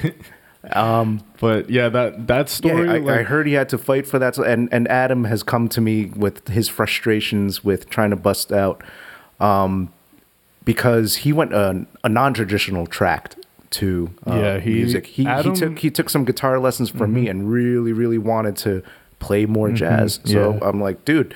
Just try out for that jazz band. Here's what you got to do, Mm-hmm. and he hit. And I, I hope that prepped him more than enough to I- I handle the pressures of it. So I believe you did because um because you know Adam uh, like it goes you know usually by um by by um by like you know alright. seniority. Sorry, my, my phone just started buzzing, guys. No, But, I'm um, sorry. If, if you got to answer that, you can answer Nah, it. We nah. won't hit pause. We get to listen in. Who was it? it was it was a, a fraternity brother of mine. Okay. He's probably just need to ask me a question or something. But he but Adam especially like just seeing what he had to fight for because it usually the way it works in these things is like it goes by seniority. Mm-hmm. You know, usually the the upperclassmen get their get their time to shine and get their moments. And the underclassmen are usually left to you know be patient and you know know their role and know their place as it as it goes on. And we and seeing what he had to go through because at times I would see you know just see the guitarist that was above him and I would be seeing him and I would be like man like I know for a fact Adam plays circles around you and I'm not and I and I would be and I would and I would just be there cuz like I I know I knew what Adam could do and I was and and I was there like and and it was the same way with um at one point with me in the trombone section, like I knew that I could play circles around some people, but like you know they I had to wait my moment and I had to and I had to serve my time like they did, and Competitive people. yeah, This is what well, this is what you get when you have young, hungry uh, musicians who, as you said, you fe- you felt the taste of that that applause when you were four years uh, no thirteen years old. Yeah. having a, a standing ovation. You know what is at stake. People fight for that, and it's the and people who are into sports like, well, what are you what are you talking about? It's the same thing as being picked for first overall pick it as a quarterback. It's the same thing as uh, the adrenaline rush can be equivalent to scoring that winning touchdown, hitting that home run. That's what uh, musicians live for.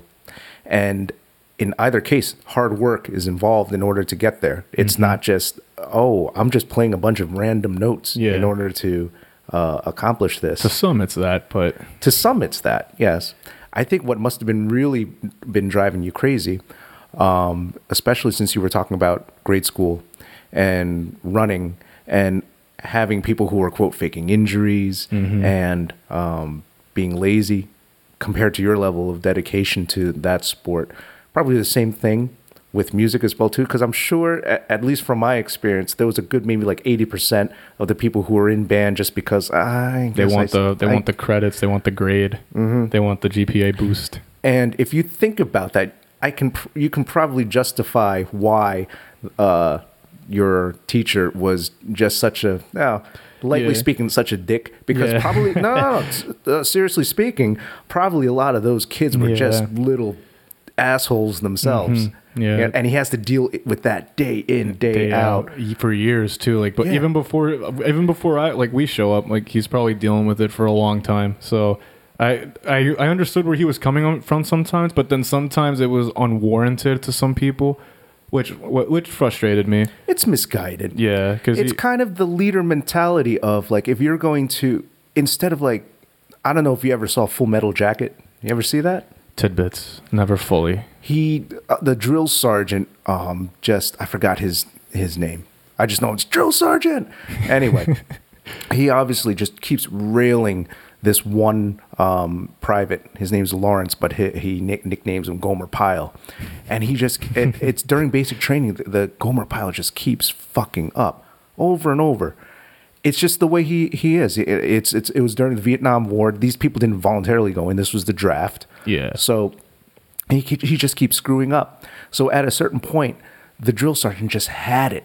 I think uh, Gomer Pyle like snuck a jelly donut into his uh, into his footlocker, and he made the entire company do push-ups. And as they're doing that, he yells at them. He goes, "You, all of you, have failed me because you have not inspired Gomer Pyle to meet your standards." Wow. Yeah.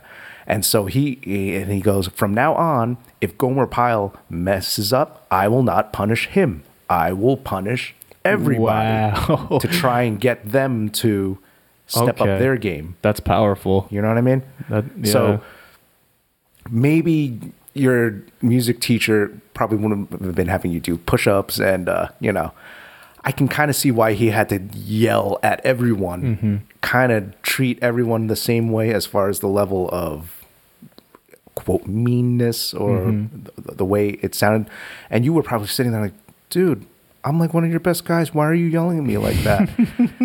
How do you and you kind of got to think about it that way. Like Yeah. how how would you possibly feel let's say if you were the fuck up or if you were the rookie and mm-hmm. you found yourself just always getting called out always getting called out always getting called out always getting called out and just no one else and you knew that you couldn't match the other people's mm-hmm. ability at least not yet. Yeah.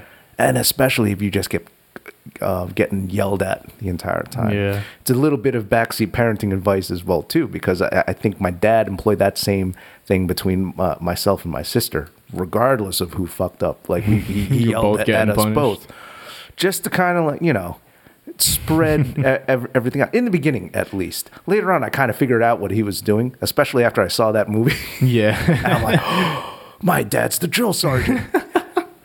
Oh man.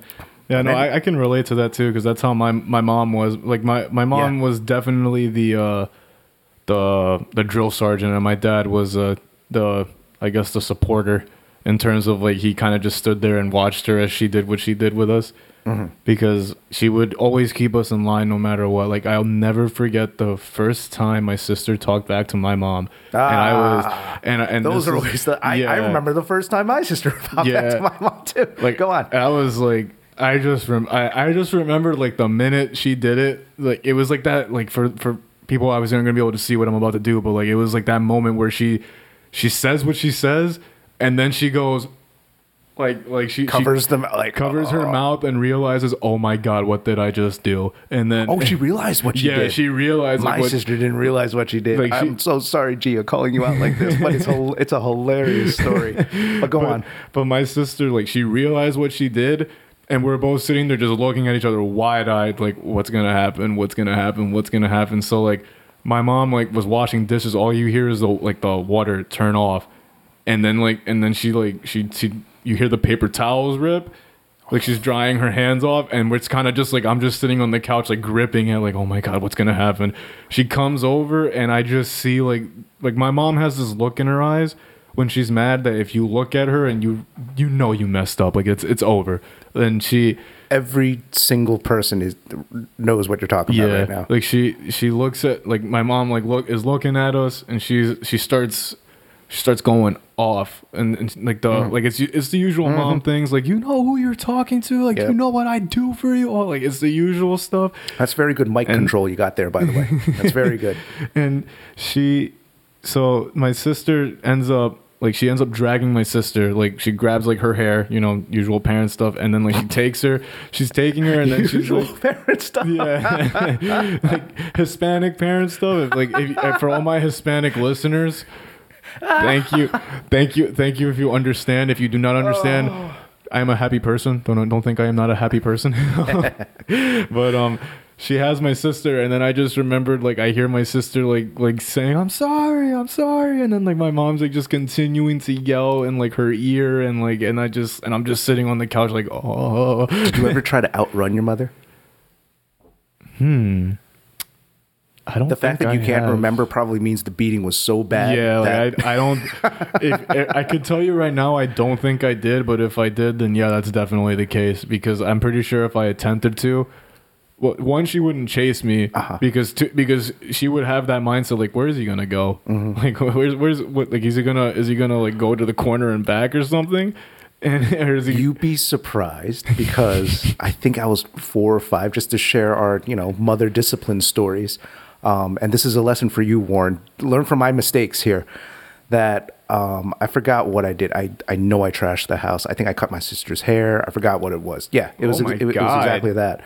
Um, this it was.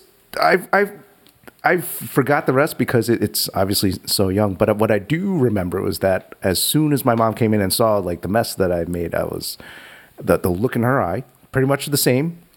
All that you know, the the flame coming out of the eyeballs, the the screeching like ah, The like, hair you kn- floating. you know- yeah, the hair floating in, in the wind. Why is what is that?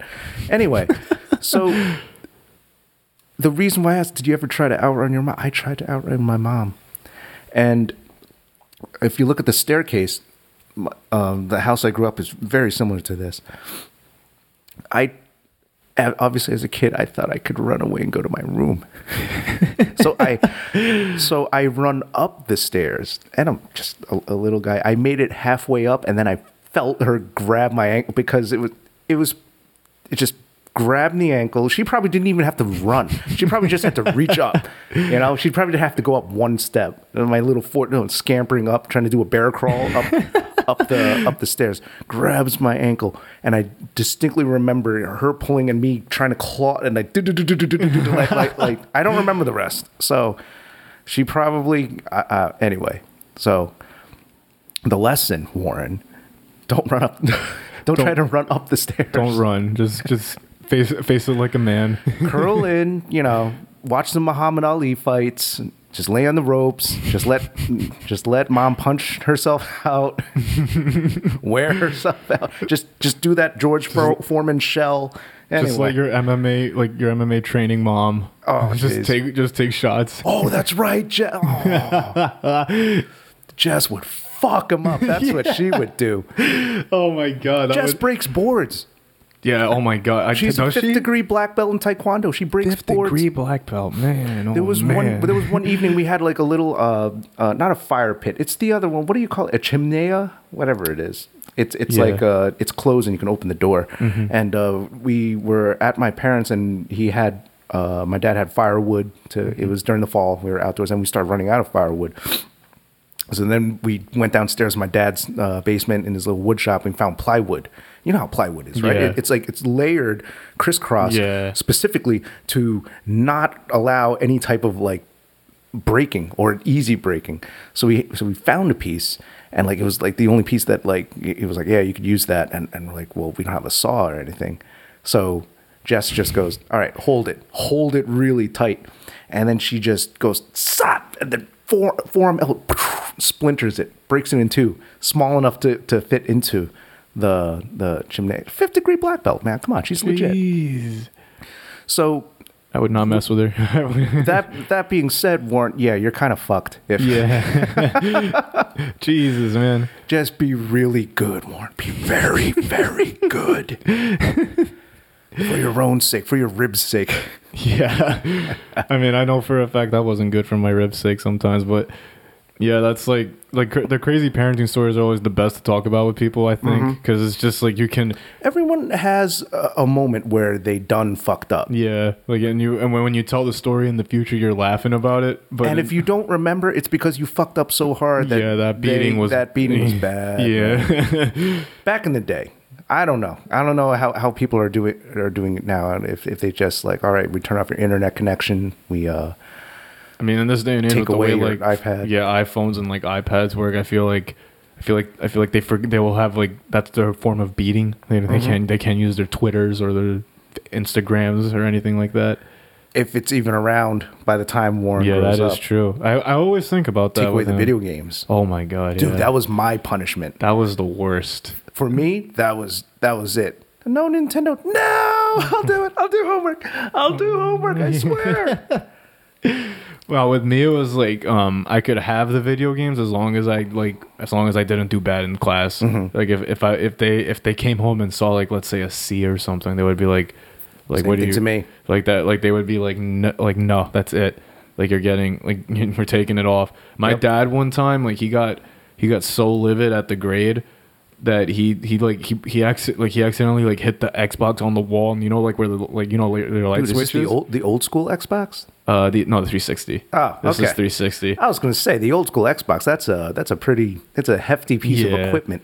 Like that? No, it I'd be a- surprised your wall is still intact if he chucked that thing around. no, but he, he didn't throw it. He kind of just like a- like accidentally like slammed it. I I, Mm-hmm. I don't know if it was an accident because I wasn't home when it happened, but he slammed it, and like when I came home, all I saw was the hole. And I just remembered, I'm like, did you slam my Xbox? And he's like, and he's like, yeah, like this is how mad I am. Like, look at that thing. And he's like, I don't, I'll be surprised if it's not broken. And I'm like, and like 13 year old Neil was like, man, like, are you serious? Like, you broke my Xbox over a grade? And I was just like, whatever. Wow. Yeah. Wow. There are other ways, uh, Mr. Gomez, yeah. to My- disable an Xbox that does not require physical damage to that wonderful piece of hardware. yeah. There's ways of, you know, you could take out a, uh, open it, pr- pull out the CPU, which I'm sure. Yeah. Anyway, this is the, this is the the programmer in me thinking. um, so when you were growing up, as you just said, taking away video games was a was a form of punishment. So you must have either really enjoyed them or you must have been really good at them.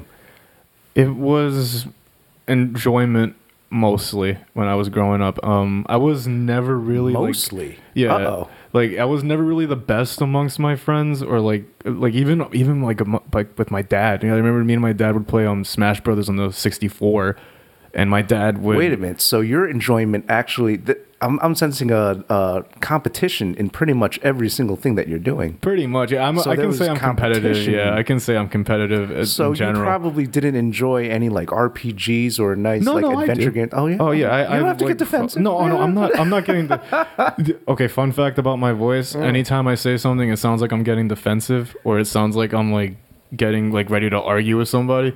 It's just my voice.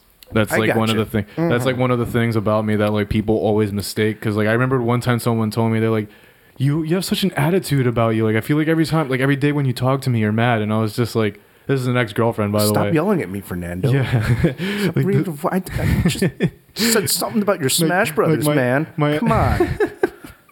my my ex girlfriend said that to me, and I'm like, I'm not getting, I'm not mad, I'm not like ever really like like frustrated or anything. I'm like, Wait, how this I your ex girlfriend? Yeah, this is Oh, my she ex girlfriend. Like she was mad. Yeah, she was. De- yeah, she Yeah, was. she was She was so. She was so so mad about up it. with you. Yeah, she was so mad about that, and I and I just remember telling her like, it's just my like I, I can't really change the way I talk, so like we gotta we gotta find a compromise here. Oh, if like this is gonna work, and then Oh, boy. Hmm. clearly clearly as time has shown, it did not work.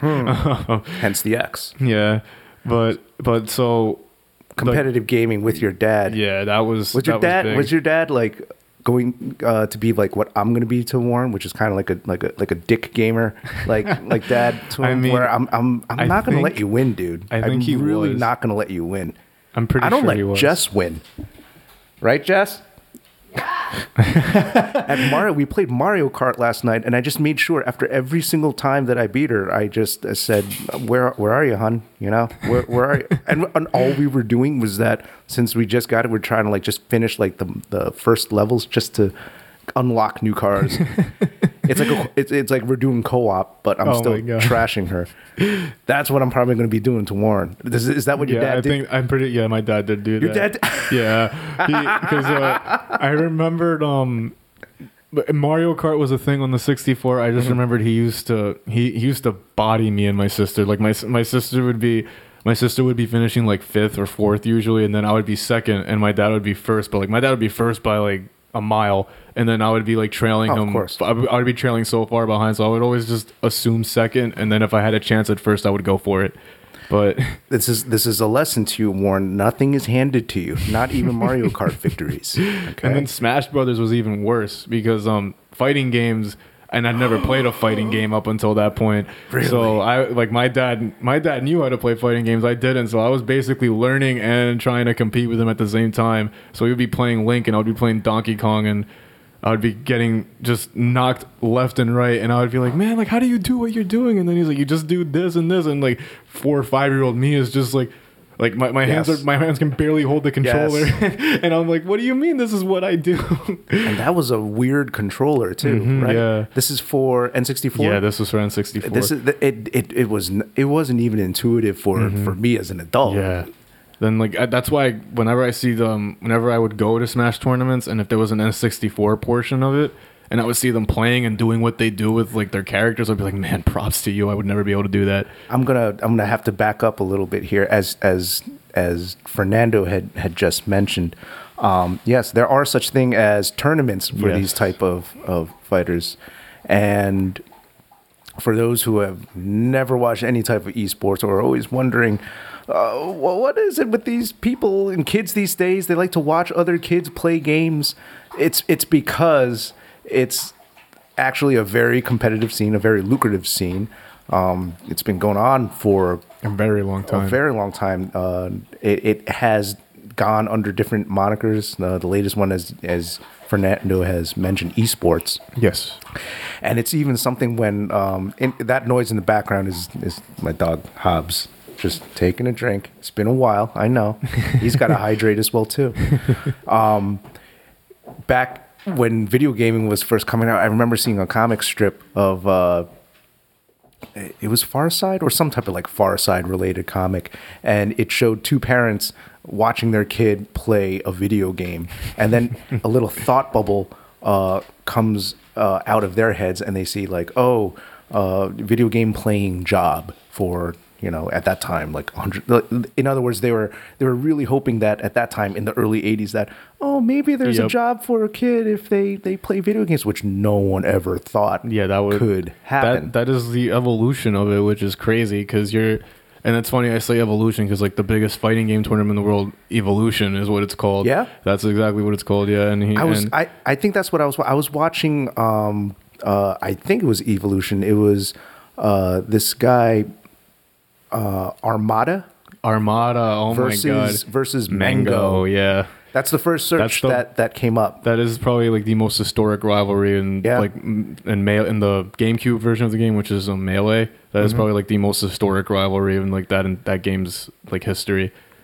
and to all those people who are especially the the, the older folk older than me haha excuse me as i cough and almost die bef- probably before them um i this you know what this reminds me of? It reminds me of uh there was i remember watching a larry king you know larry king right? Yeah.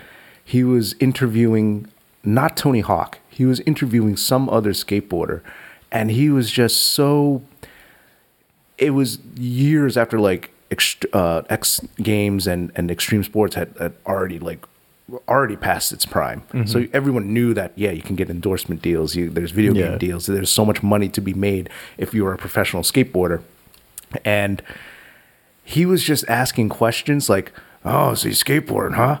Yeah, you make money off of that?" Like he could, he, could, he couldn't seem to fathom that a kid could do something, be, be excel at a prof- uh, at a at a sport such as uh, skateboarding Yeah. and and make money off of it, as opposed to traditional It's sports. It's funny you mentioned that kind of thing because uh like recently in um on a Good Morning America, I believe it's in uh, L.A. I think it was the L.A. like viewership that got to see this. They had a, a melee player. He's from Sweden. For that's where Armada is from, and his name is Leffen. And he and they had him on, and they were basically like what he had to do while also giving an interview about like you know him playing and his like his experiences in playing was explain how you know like the money comes in with these with with all these endorsements now that comes that mm-hmm. goes into esports. You know he plays for red bull and this team called team solomid that's sponsored by a bunch of different companies. Like i think asus is one of the sponsors. Um The Red- computer company. yeah the computer company yeah. And red bull red i think he also is eh, like indirectly sponsored by red bull also just because tsm is also sponsored by by red bull. And he's explaining all of this to them and they're all kind of just looking at him wide-eyed like like this is a thing? Like this like Yeah. these people do this? Like like and it's and it's also crazy because you have all these notable names in professional gaming now too like um, Shaquille O'Neal and Alex Rodriguez they own a gaming company called NRG um, Rick Fox not, not many people know who he is but he's a former NBA player he created his own team called Echo Fox and you have all these like notable names investing into this because it's making money They can- Yeah, like they they I, I think they see it more as an investment opportunity, Yeah. and they're riding the wave as opposed to that they're actually yeah no no the, like, really Rick Fox is the one that's more into hardcore. it Yeah, And- Mm-hmm. or they came up gaming, or they may love games. You know, I I, I can't I, know- I know can't judge them that much. I know Shaq makes like his guest appearances at mm-hmm. places. Like I remembered he did with uh with the the latest installment of Smash, which is for the Wii U. He did mm-hmm. a set with him at a tournament once, which was really really funny to watch. Just because he like obviously he's not he's not going to beat him. He's kind of just smack talking the entire way, mm-hmm. like just trying to trying to you know provide entertainment value. But to, just to see like how far it's come, like compared to like in the past when you would see like these kids like with the low quality streams on websites and with the very muffled commentary. Not, e- not even streams, like actual trying to like people uh trying to broadcast it on like, like what was it? cameras, yeah, G G four TV. Yeah, I- I, f- I G4, forgot yeah. what the the channels were. G4 TV and all that. Yeah, so and and now when you're seeing the channels that broadcast it, like Evo was being broadcasted by Disney XD, like the Sunday portion of it, which is like a like the biggest day of it. They go to like. I hate to say like the place it was at because you know just the tragedy that just happened there, which is at the Mandalay Bay, um, the casino where the shooting just happened, which is like you know prayers to them, but um, the the way like just that that was where the Sunday portion was held, and you know to see the arena like Filled. just filled to for to watch people go crazy over these guys playing video games and seeing guys on the stage playing video games was just it was it was kind of it it, it kind of is like a full circle moment because a lot of them when they get interviewed about it mm-hmm. they they just that's like the most themed words like it, it, it comes full circle when you really get to look around and you see all these people watching us mm-hmm. and you know that this is actually a viable career option Yeah. now you know through YouTube and Twitch and things like that and all other types of endorsement deals. And Yeah. I think people are scratching their heads when uh, I mentioned those two gamer names, Armada and Mango. Yeah. I think they're actually scratching their heads and they're like, "Is his name really Mango?" Oh, no, of course not. That's his gamer tag. There we that's, go. Uh, that's gamer the proper tags. way. Yeah, great gamer tags is is the the lingo for You know what? Now that I think about it, I think gamer tags are the only type of like names that people can give themselves and it's socially acceptable. Like, you ever notice you can't give yourself your own nickname? Someone else has to give you the nickname. Yeah, I would Or else say it's, it's, it's, it's seen as extremely douchey. Mm-hmm. You know what I mean? hmm Like that's that's definitely the way. gamer tags goes. are the only i think they're the only type of like labels that you can actually give to yourself because Mm-hmm. at that point you have to make that name yourself Mm-hmm. because if you give yourself the nickname a, a nickname usually nicknames are are like uh, like something out of like uh, rocky like italian stallion or uh, the destroyer or something or kind of just sounds dumb. it does sound dumb and Yeah, very like pretentious if you you decide just- to give it give yourself the, the those like nicknames. It has to be like given to you. yeah, like it's It's like, earned because some of them are humiliating, but they're like endearing because that's how like uh, Mm-hmm. people your- know your you by friends know like, you by. They hear that name and they're like, oh, like that's that's There's there's a, a, a whole thing with with my dad, at least in in Thai culture. That's what they grow up as. They have their official first name, but like as they grow up, everyone calls each other by by their nickname. And uh, my dad's nickname was Lek, which translates to uh, tiny. but uh, who knows exactly why? But that's the indi- like to this day. Um, sometimes when I hear uh, my mom answer the phone, and uh, you can hear them asking for Lek, they don't ask for my dad by his first name. They ask, They him ask by, for by, Lek? by the nickname, wow. Yeah. that's crazy. That's and it's earned. Like That- and that and is earned, and, yeah. and in and in Thailand, it's uh, in in Thai culture, it it can it's so brazen as far as I don't know if brazen is the right word, but it's just so like if uh, for example he, he said that there was this kid who just had a lot of pimples or something and they called him Siu which means pimple. That he just he, that's just it's just very uh, what is it? Truthful almost what's i'm trying to think mr college kid. Well what's a good synonym for truthful to the point of very like almost offending but it's just like in your face raw i don't know I would say brutal honesty, but that's Ah, like two go. words. There's yeah. a, there's a there's a brutal honesty to a lot of their nicknames, but it's endearing in a in a in a way. So back to gamer tags. yeah, but He obviously chose Armada. The other one obviously chose Mango. Uh, what's your gamer tag? my gamer tag is Fern, which is basically just a shorten of my name. But that Ah, was you could you, you could I I got you. Like it was it was but like the reason why is because um anything coming up with anything else was just it felt weird to like refer to myself in any other way when it comes Mm-hmm. I to games when it comes to gaming at least. Because um so like I'll give you an example. My one friend who I would go to local tournaments with and also attend the big tournaments with um his his name is Nick but his gamer tag was Kingpin. And he like when I when I hear that like he obviously has a meaning behind it and Uh-huh. all that. But then like Better back that up. yeah, with with me like with me when it comes down to with me when it comes down to it was because the reason why it's Fern was because well it's kind of like also shortening of the nickname was people used to call me Fern Tree you know because like the plant Fern and people used to say like people sometimes people used to say tree just tree and I would be Uh-huh. like and then but but if I call myself tree like I felt stupid Yeah. calling myself tree Yeah. so I would be like okay like just Fern just Fern and then like I hear that that name is just rung out because you know no one ever really wants to say Fernando fully. So some people just go Fern. I'm I'm fine with saying Yeah. Fernando. So, so that, some people aren't. Like I hear um I hear my my one of my my good friend, which is Nick's girlfriend. Her name's Denejo She uh, she one time just straight up said she's like I just don't want to say Fernando. It's too it's too long. Oh my god. It's too long. And I was like, okay. you know. I, I I can I can see that. so.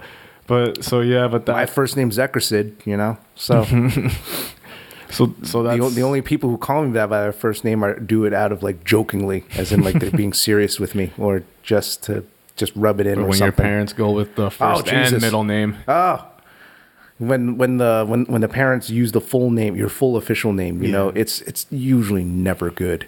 Oh here, oh here, ninety nine percent of the time, it's always followed up by you. you wh- why why did you get arrested last night or something? I don't know. Oh man.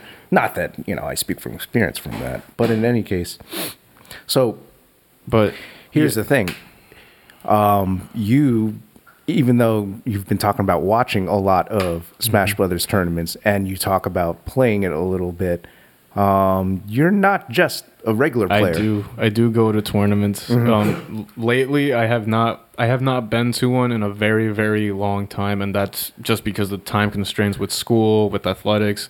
Obviously, but yeah. the summer of 2016, I can say was like the time where me and like my friend Nick, I just mentioned, whose gamer tag was Kingpin. He, me and him would go to a lot of tournaments together, and we would we the first. I'll never forget the first tournament we went to. We got destroyed. We were we thought we were so you were good, good? walking in. Like we walked in and we're like, yeah, we're gonna do good. Like we're we're gonna try and like go for it. Then like we we go into like our first two sets. Like it's it's um tournaments usually go by double elimination. So you have your winners bracket, then you have your losers bracket. So we would hop out a winner. We hopped out of winners pretty quick. Then in losers we got we we got we got trounced out pretty quick too. So we were just like me and him were just like man like like that sucked. and like, that was when the whole process of me and him wanting to practice a lot more practice a lot more started and when we when we started practicing more and started getting a lot of the uh a lot of like the technicalities of the game down more that was the game became instantly like like I, it's like I said with everything else. It's like when you become when things when you start realizing like certain things about certain aspects of whether it's sports, you know, music, school, and in this case gaming. Like when you start figuring out the little aspects that you're getting better at, it's the game just becomes ten times more fun. And we start. So now it's like whenever we play against each other, it's like it's it's like chess matches. It's like it's like you know people say boxing's like a chess match. You're trying to find the reads on your opponent. In video games, it's like you're trying to find the reads on your opponent, see how you move, see see how they move, and like try to see their habits, and then dissect them and and make them fall apart right in front of you. You know what I find interesting about the the three things that you've mentioned thus far is um, like your forms of kind of like personal expression. One of them was obviously with your success in running, which is more so just self discipline, and you kind of have to stick to a very regimented track. With music, it sounds like you were playing piano and trombone, and I would gather that the majority of it is probably playing to a musical score. Is that what it is? Or Most did you of the time, yeah. most of the time? Yeah, Was there any time where you actually had to do any type of songwriting or improvisation on your own? That's a good question. Um, there. Probably have to Uh, dig back deep for that, right? I mean, for jazz band in high school, definitely Yeah. I had to write my own solo for a for a specific song. And But you, we had, but you wrote it out though. Yeah. Okay. We we wrote it like me me and my teacher worked on it because I also like I, I wanted to make sure I had the right key and I had the right notes going and everything.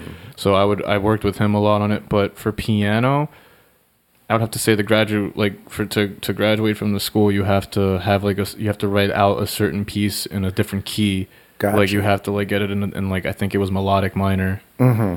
And when you when But you it was still something that you could like uh, write out or have a set plan or structure to it. Correct? Mm-hmm. Yeah, I, I wouldn't say like I've ever actually like I've written lyrics and I've tried to write my own music, but I've never actually attempted to play it just out of fear.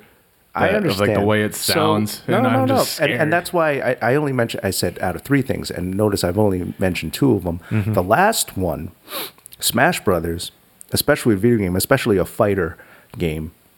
There's no set way for you to win. Mm-hmm.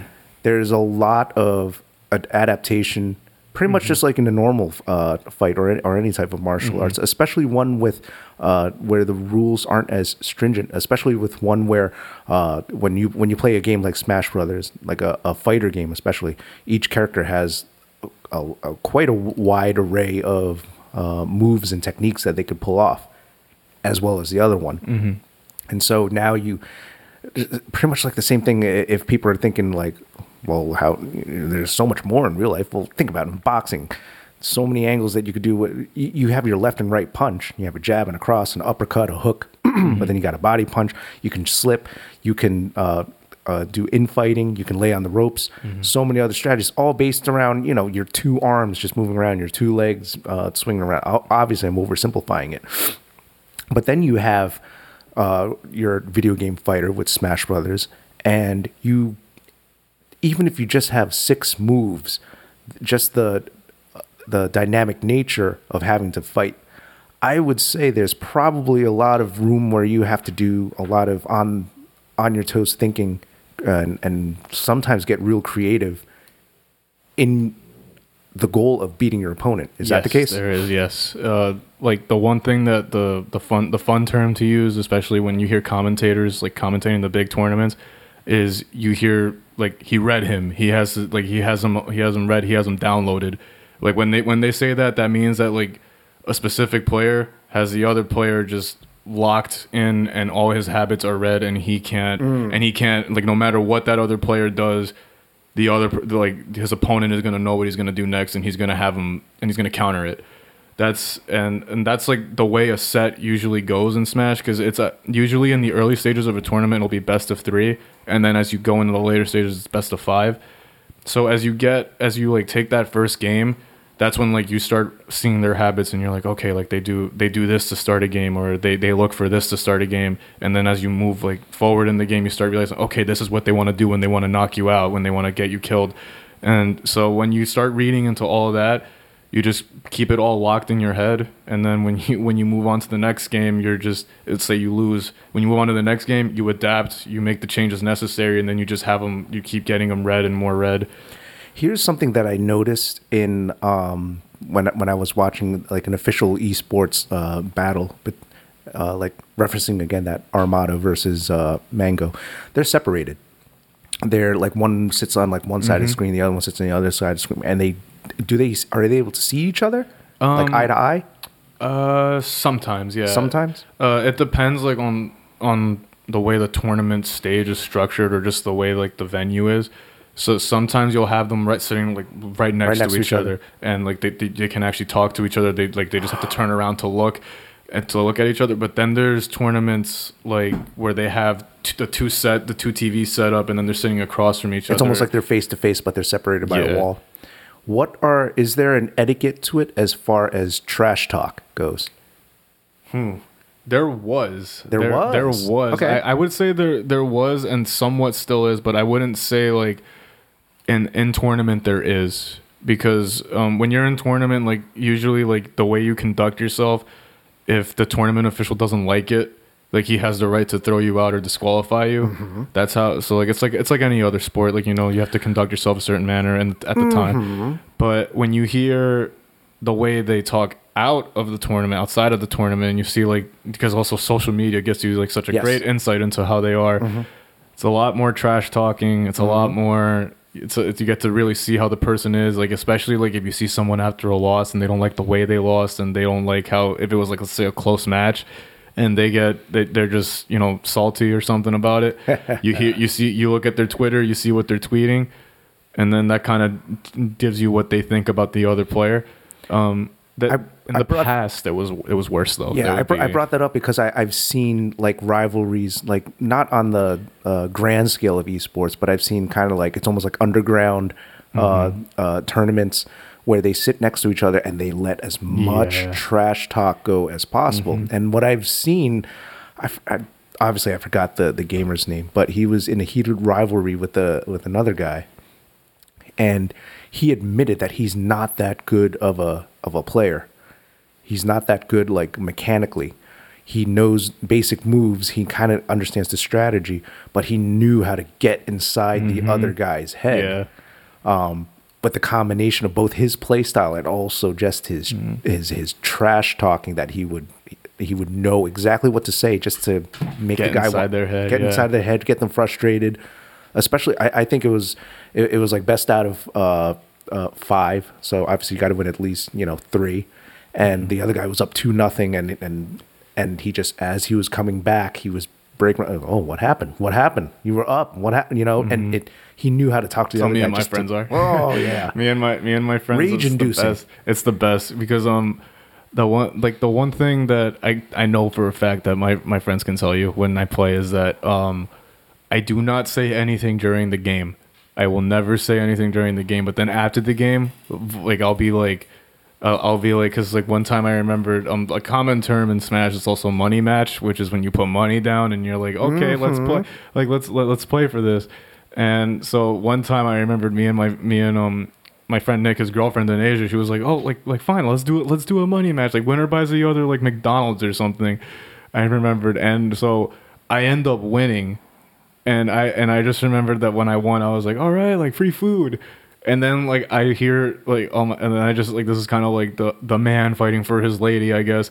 He comes in and he goes, "Oh, let me play you," and then like and if and if I win, she doesn't have to buy you food.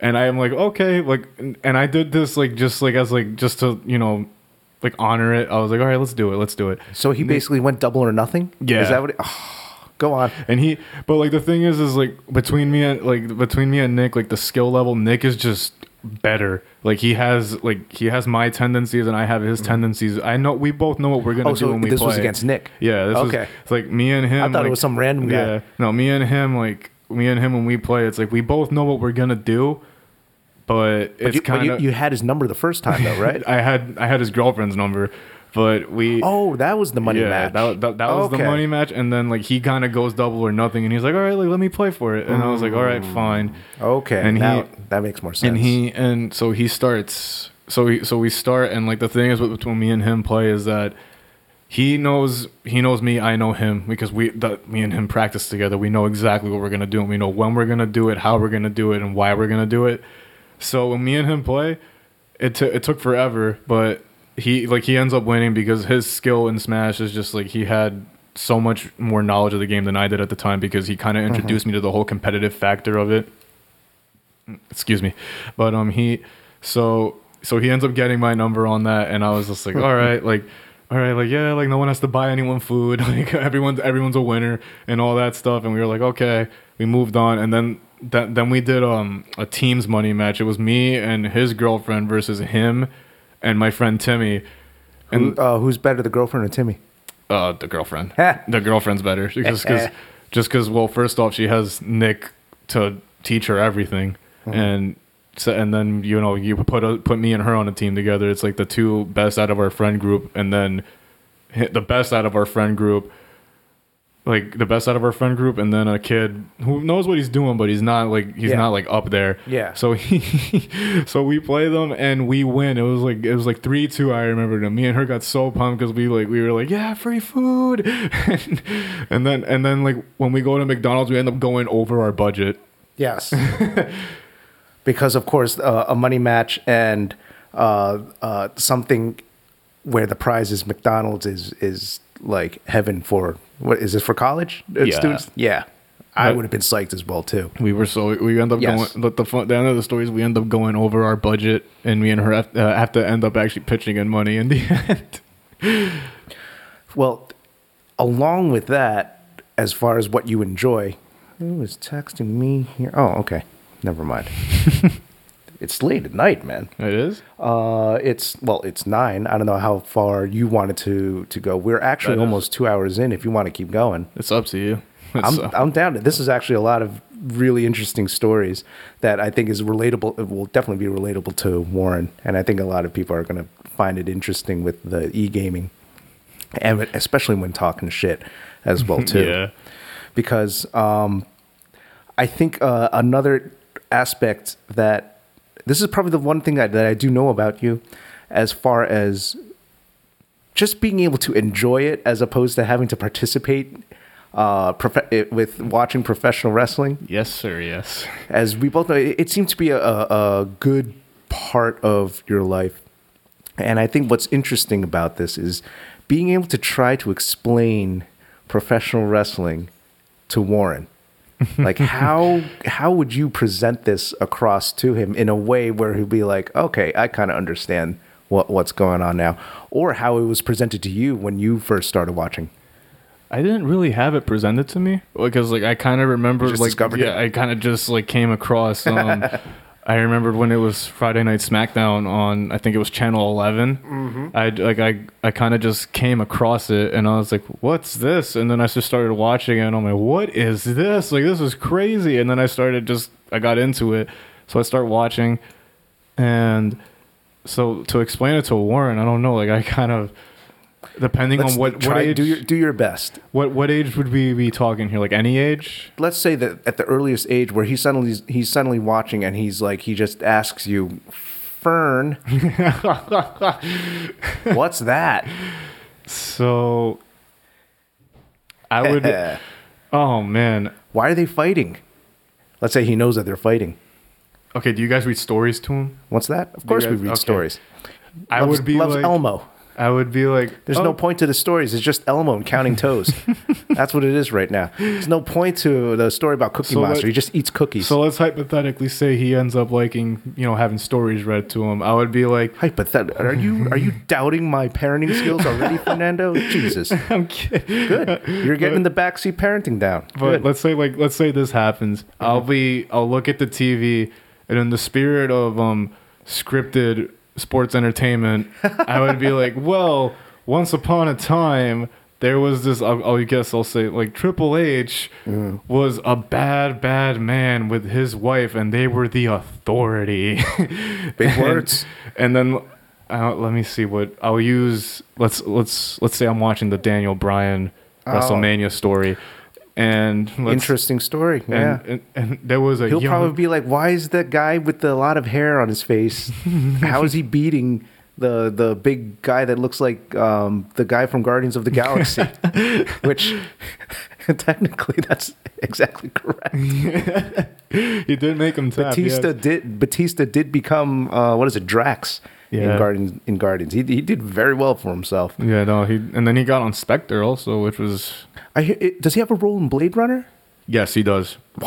Uh, but it's not. Dude, it's not what you would think it is because it looks. Who he, cares? The yeah. movie credits that that guy is getting Yeah, now. he's getting great credits. Yeah. Jeez. But but like back to the store, I would Yeah, go. would I would be like and and and I would just say they ruled the kingdom of. oh my god, I don't even know. it. I'll say the kingdom of the locker room. is is that what you got involved in? Like you obviously when you were talking about uh, um, songs, you like you really loved like analyzing a lot of like lyrics.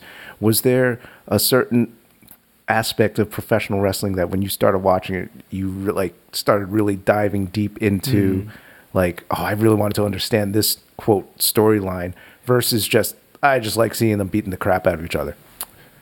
I I think I could say I, I was the storylines. Yeah, Nice. just because like. Uh, it's especially because WWE does a good job of like the whole underdog story kind of deal. Mm-hmm. Like, well, they haven't obviously lately, but like you know, like uh, the the best oh, example you was sound like, like, an old man. Yeah, but like um the be- like just the story I just brought up, which is the Daniel Bryan like his Mm-hmm. his his run to becoming the champ was just beautifully told. Like the whole There's there's a lot of nuance behind that. Yeah, because and- Mm-hmm. there's a lot of insider industry things behind it, as well as the story that was actually presented. yeah.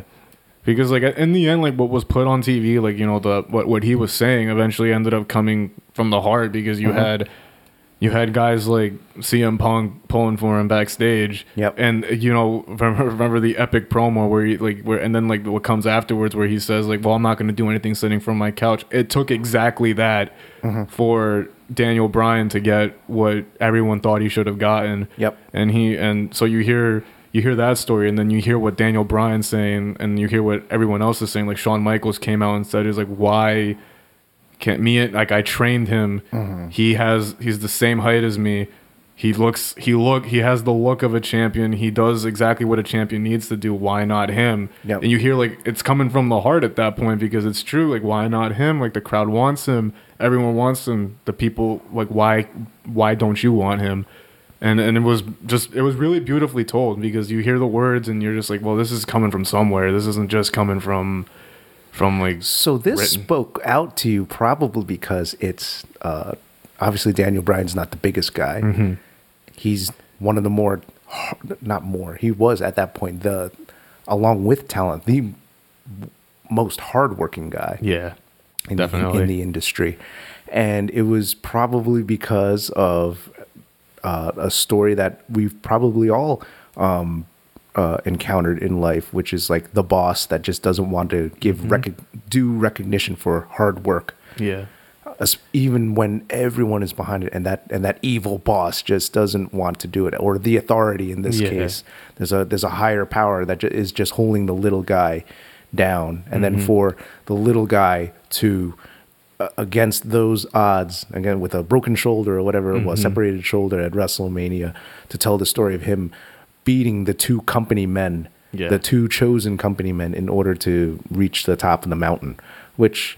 I agree. Uh, was a very beautiful story, and I'm assuming that's probably probably deep down. That's why you Yeah, it probably touched you. because you get attached to them because you're realizing like because deep down inside like that was that could that was kind of basically me because because you hear because I, I like a lot of the times when it comes to you know getting a you know an offer to run in college or like any sport in general like you hear mm-hmm. like people that look at you and they look at you and they're like what? Like you you wouldn't be able to hang with them. You can't do it. Like what you mm. and like especially like and and that's that wasn't just to me. That was to like teammates that work just as hard as me. And like i hear that and i'm like why not me? Like you like i work just as hard as the guy that can run that can run 15 minutes and i can run this time. I work just as hard as them. Like i can earn it i can do i can i can pay my dues and go right into it as well.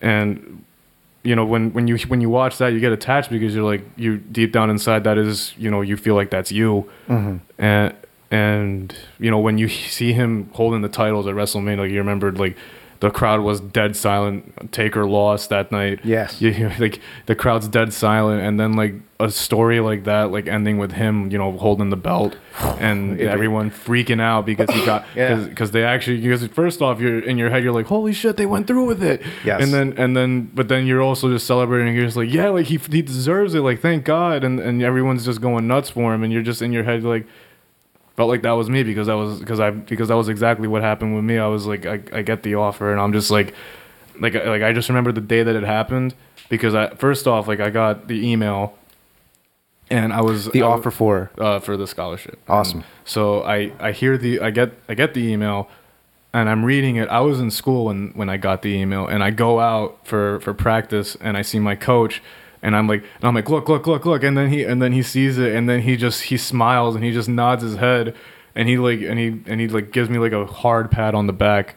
did you do the yes chant? Uh no, no, not that day. But um, but he gives me like a hard pat on the back, and same thing with my cousin because you know a lot of people leading up to that point, they didn't. They like it's not that people didn't have hope that I could do it. It was just that when it comes down to it, like it's just you're a you're a, just a small fish in a big ocean, and you're and there's a sea of like options for coaches all over the place, and you're so when you get the recognition and you get the options for it, it's just it's just a moment for you to sit down and be like, I am good enough, like I can do it.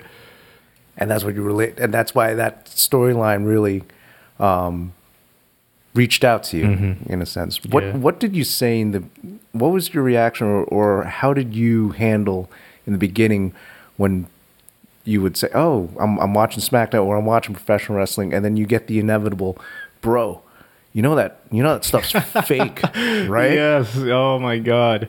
what what was what was your initial like and did you like refine the inevitable cuz I'm sure you'll probably get it like you probably I know I get it every other month or something like that especially if they find out that oh really Mm-hmm. You're you're you're into that what's what is your take on it Ooh. All right. So my first initial reaction was well obviously as a kid you're like I don't care. Like, like as a kid as a kid I was like I don't care. It's it's it's it's fun it's fun for me and like I don't really care what you think. And then like as you get to your teenagers you're all edgy. And you're like I like who cares about your opinion man? Like that's like that's ah. like edgy like edgy teen know it all Yes. stuff. Mm-hmm. And now I would say I kind of just don't react to it I'm just like I'm just like nah.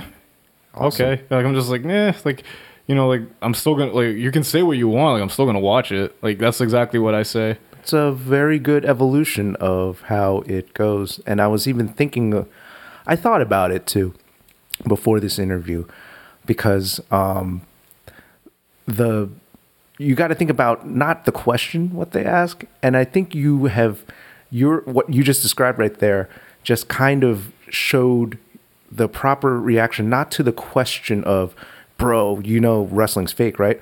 But just someone attempting to give you shit. Yeah. You know? It's the same thing it would be the pretty much the same thing if uh uh do you have a favorite sports team? Uh i would say giants. If someone just went up, bro, you know the Giants suck, right? And they're not saying it because the Giants well, right now they're fucking horrible. Anyway, Yeah. oh, Jesus, they do suck. Uh, I'll have to agree. Like, yeah, you're right. But in any case, um, back then, someone saying something like that, or oh, you know, your your shirt, it's it's stupid, or you're a dum dum, or you got cooties. They're finding a way to, especially when it comes from anyone other than your dad. And I'll, get- and I'll get back to that in, in, in a second. I'll get, I'll, I'll, get, I'll get back to that in a second. Oh, boy. I think anyone else saying that to you, they're probably doing that to attempt to get a, a reaction out of you. They're just doing it to, to, to give you shit, and they want to see how you react. Because if you start going, uh, as you said in your in your educating, no, no I don't care what you think. Well, Yeah. then they got you. They don't care. They, they know every. They know that wrestling is fake as well. too. They- Yeah. and they just want to see how you would react if they start like you know poking Mm-hmm. at you of of a specific thing that you enjoy Mm-hmm. or you like. And I would say if it gets even older, they're they're still giving you shit, and it's also a little bit of the uh, stop liking what I don't like like uh, mentality. Yeah. I don't know if you've run into that yet, but there's just some people who I had a I had a girlfriend that was like that. That was it's oh, an Oh, ex girlfriend. Yeah, like, Really? she was like, yeah, stop was- liking what I don't like. Yeah, pretty much. Like that's exactly how it went, and I was Oh, just man. like, and and it, that that was torture because at the like, at the same time you want to you know you want to make a relationship work, but then when things like that happen, you're just like, geez, man, like like cut me a break here, like, like at least try to understand, and then nothing happens. But yeah, that's I that- think I people people that do that, they're just. Ugh, like they're, they're like well one they're annoying but two it's just like it's almost a rite of passage though Yeah, true, yeah. because That's it, like because it's always it's if you think about it if you if they're not complimenting you and they're not helping you or they're not like neutral they're they're giving you sh- it, it's like it's Mm-hmm. a challenge almost it, it's like all right i'm going to do this to see if i can make you angry i'm going to do this if i can just break you out of your uh, current mood let, let me see if I can just do that. Yeah. They, they, they, they're not, and they're not doing it because they want to prove that wrestling is fake or anything. They're doing that to um, just get a rise out of you. You know those type of people. yeah that's So I mean like your and and your reaction, your final reaction is kind of the uh, when you're just like, eh, hmm. it's almost Yeah. like you're not ignoring it, but it, it just really does. You've heard it so many times. Just, yeah you're just like like come on man like come up with something better I'm trying to think of the two extremes that you can go with that. One of them is where you you actually like you react like Yeah. you've you've just been told like Santa Claus you go you Yeah. just see what happens if you do that. You just break down right in front of them. They're like, bro, I'm just only kidding, man. Get your shit together. Oh my god. And then the the other one is obviously you can go the e- e- extreme. Um, no, it's not. you know, no. Push your push your glasses up. It- Yeah. It's actually an athletic competition where you know. I mean, because like that's the thing. Like going into explaining it Mm-hmm. to people, it's just like they don't care. Like so, like why, Exactly. like why, like why bother going into the explanation of like, oh, like clearly you like have you ever seen like people that that take the hits? Like it's it's it's pretty much like Oh, you're doing the uh, the, the, Yeah. the example I just gave you. yeah, like it's like Pushing you up seen- your glasses, Have you like- seen the people that gave that give you that have have you seen people that have taken the hits that Haven't you seen the five star matches from David Meltzer? Yeah. and they and and all that stuff. You hear that and then but then when you're telling it to the person that said it, they're just they're just gonna look at you with like like you got three heads and they're just gonna be like, What are you Yeah, they talking got about? you. They got you. Yeah. They're gonna be like, yeah, you're you don't know how to take shit. Yeah. and th- so those are everyone but like not your dad everyone but your parents or your or your family because my dad asked like he saw me watching wrestling back in 93 i think that's when i first started watching this was when like yokozuna was around i don't know if you mm-hmm. remember him I know I know who he Doink. The Clown, all those guys. Uh, it was a very gimmicky era, and he he saw me watching it, and he saw that I was like, I wasn't like going nuts, but I was just watching it, and he looks at me, he just he goes, you know that's fake, right? And I I pretty much already I could see like a, a lot of things that that they were doing, and I said, yeah, Dad. He goes, okay.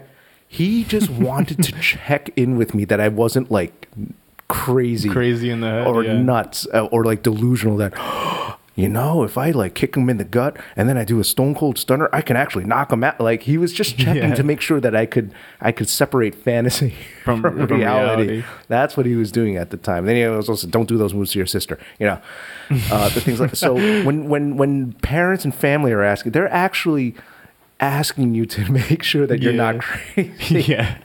My my dad my dad and um, my sister were like that too. I remembered. My my sister like what came up to me after my dad had asked me like um like 2 months after and she goes, "You know that's fake, right?" Like in her like snarky middle school voice that she Oh, had. she's giving you shit. Yeah, like that Ah. snarky like middle school voice that all like preteen. Mm-hmm. girls have. She she she like, and I'm just looking at her like yes. And me and my sister have this weird thing where we call each other Ted, and that, that- that's a, that's a funny story I can say later. But um, she she she says it, and I'm like, yeah, Ted, I know. Like just what just watching here. Hmm. Yep. And she's and then She she, goes, testing you. and then and then she's then she tries again, and Mm-hmm. she goes, then why do you still watch it? and then and she's I'm- persistent. Yeah, and then- she and then really I'm- wants to get to you.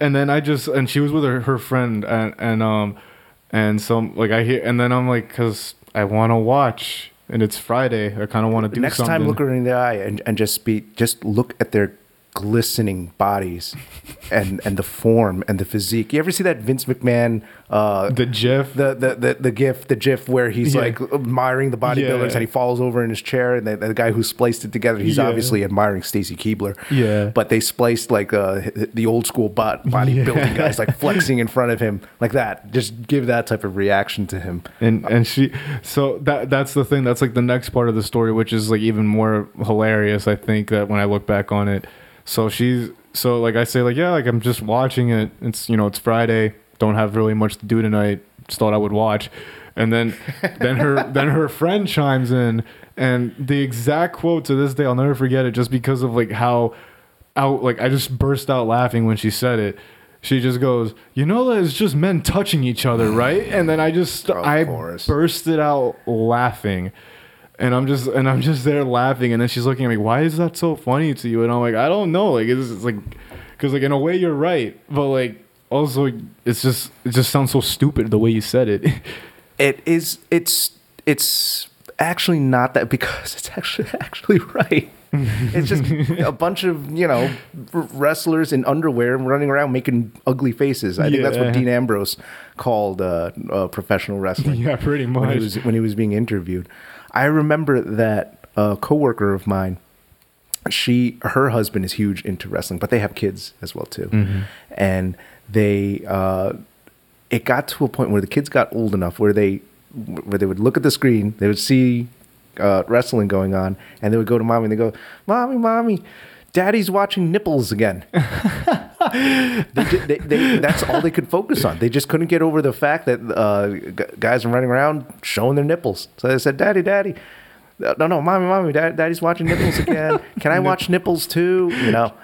So that, Oh, I, man, I, that's I, that was that was I thought that was hilarious as well too. And I we eventually, I guess I probably have to figure out like, well, what their solution to it was he had to watch it on the iPad.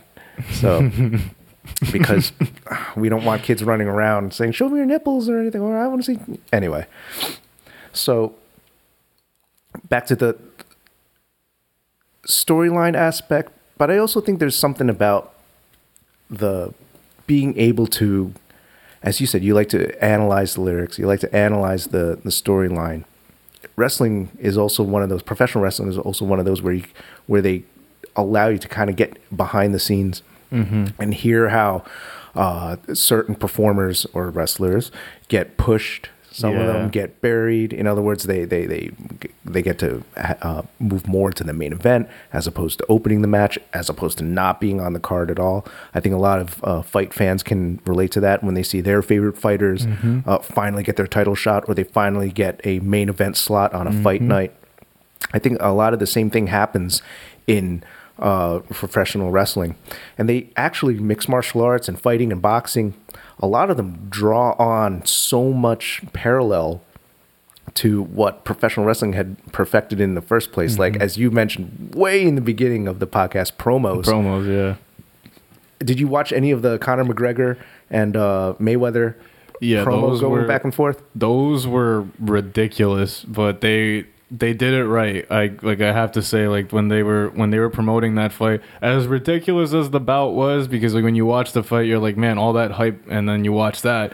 But but then when you like you you you see them promoting it they did an excellent job of it because mm-hmm. they, what was it? Like they did a year of like you know oh i'll fight him. He just has to sign the deal. And then like they would like the other guy would jar back at him. If he wants to fight he knows where to find me all this like mm-hmm. they, they did about a year of that and then you know finally like not even a year like i would say like maybe a year and a half almost two years of doing just that. Mm-hmm. And they then when like they finally announced the fight you know they go on that tour and just the things they would say to each other like you would like you know you had Mayweather like saying like like like throwing money on McGregor like saying like you could throw money on the stripper because like he was basically doing like he because he cause was kind of right when he said that it was just a very gruesome way of saying you know like McGregor's in it for the money and he knows that he fought, he took this fight for the money The heel, right? yeah and he and and then you have like you know McGregor which is like everyone's hero because you know McGregor was 49 and 0 uh, no Mayweather was 49 and 0 going Mhm. into it and you have like McGregor's the hero he's the guy that's going to you know stop him he's the guy that's Mhm. going to he's the guy that's going to be that's going to be the one to end it all Everyone wants to pay to see the heel get beat up. Everyone pays to see Ric Flair uh, get beat up back in the day. Yeah. Everyone paid for the Iron Sheik to get beat up by Yep. Hulk Hogan. Everyone paid to see Vince McMahon get stunnered by, By uh, Stone Cold. By Stone Cold. and Uh, Triple H and the Authority get it from Daniel Bryan. you had like the Shield like you you would pay to watch them get beat up by CM Punk in the rest Yes. of the locker room you Back would when the Shield were actually pretty good Yeah. heels.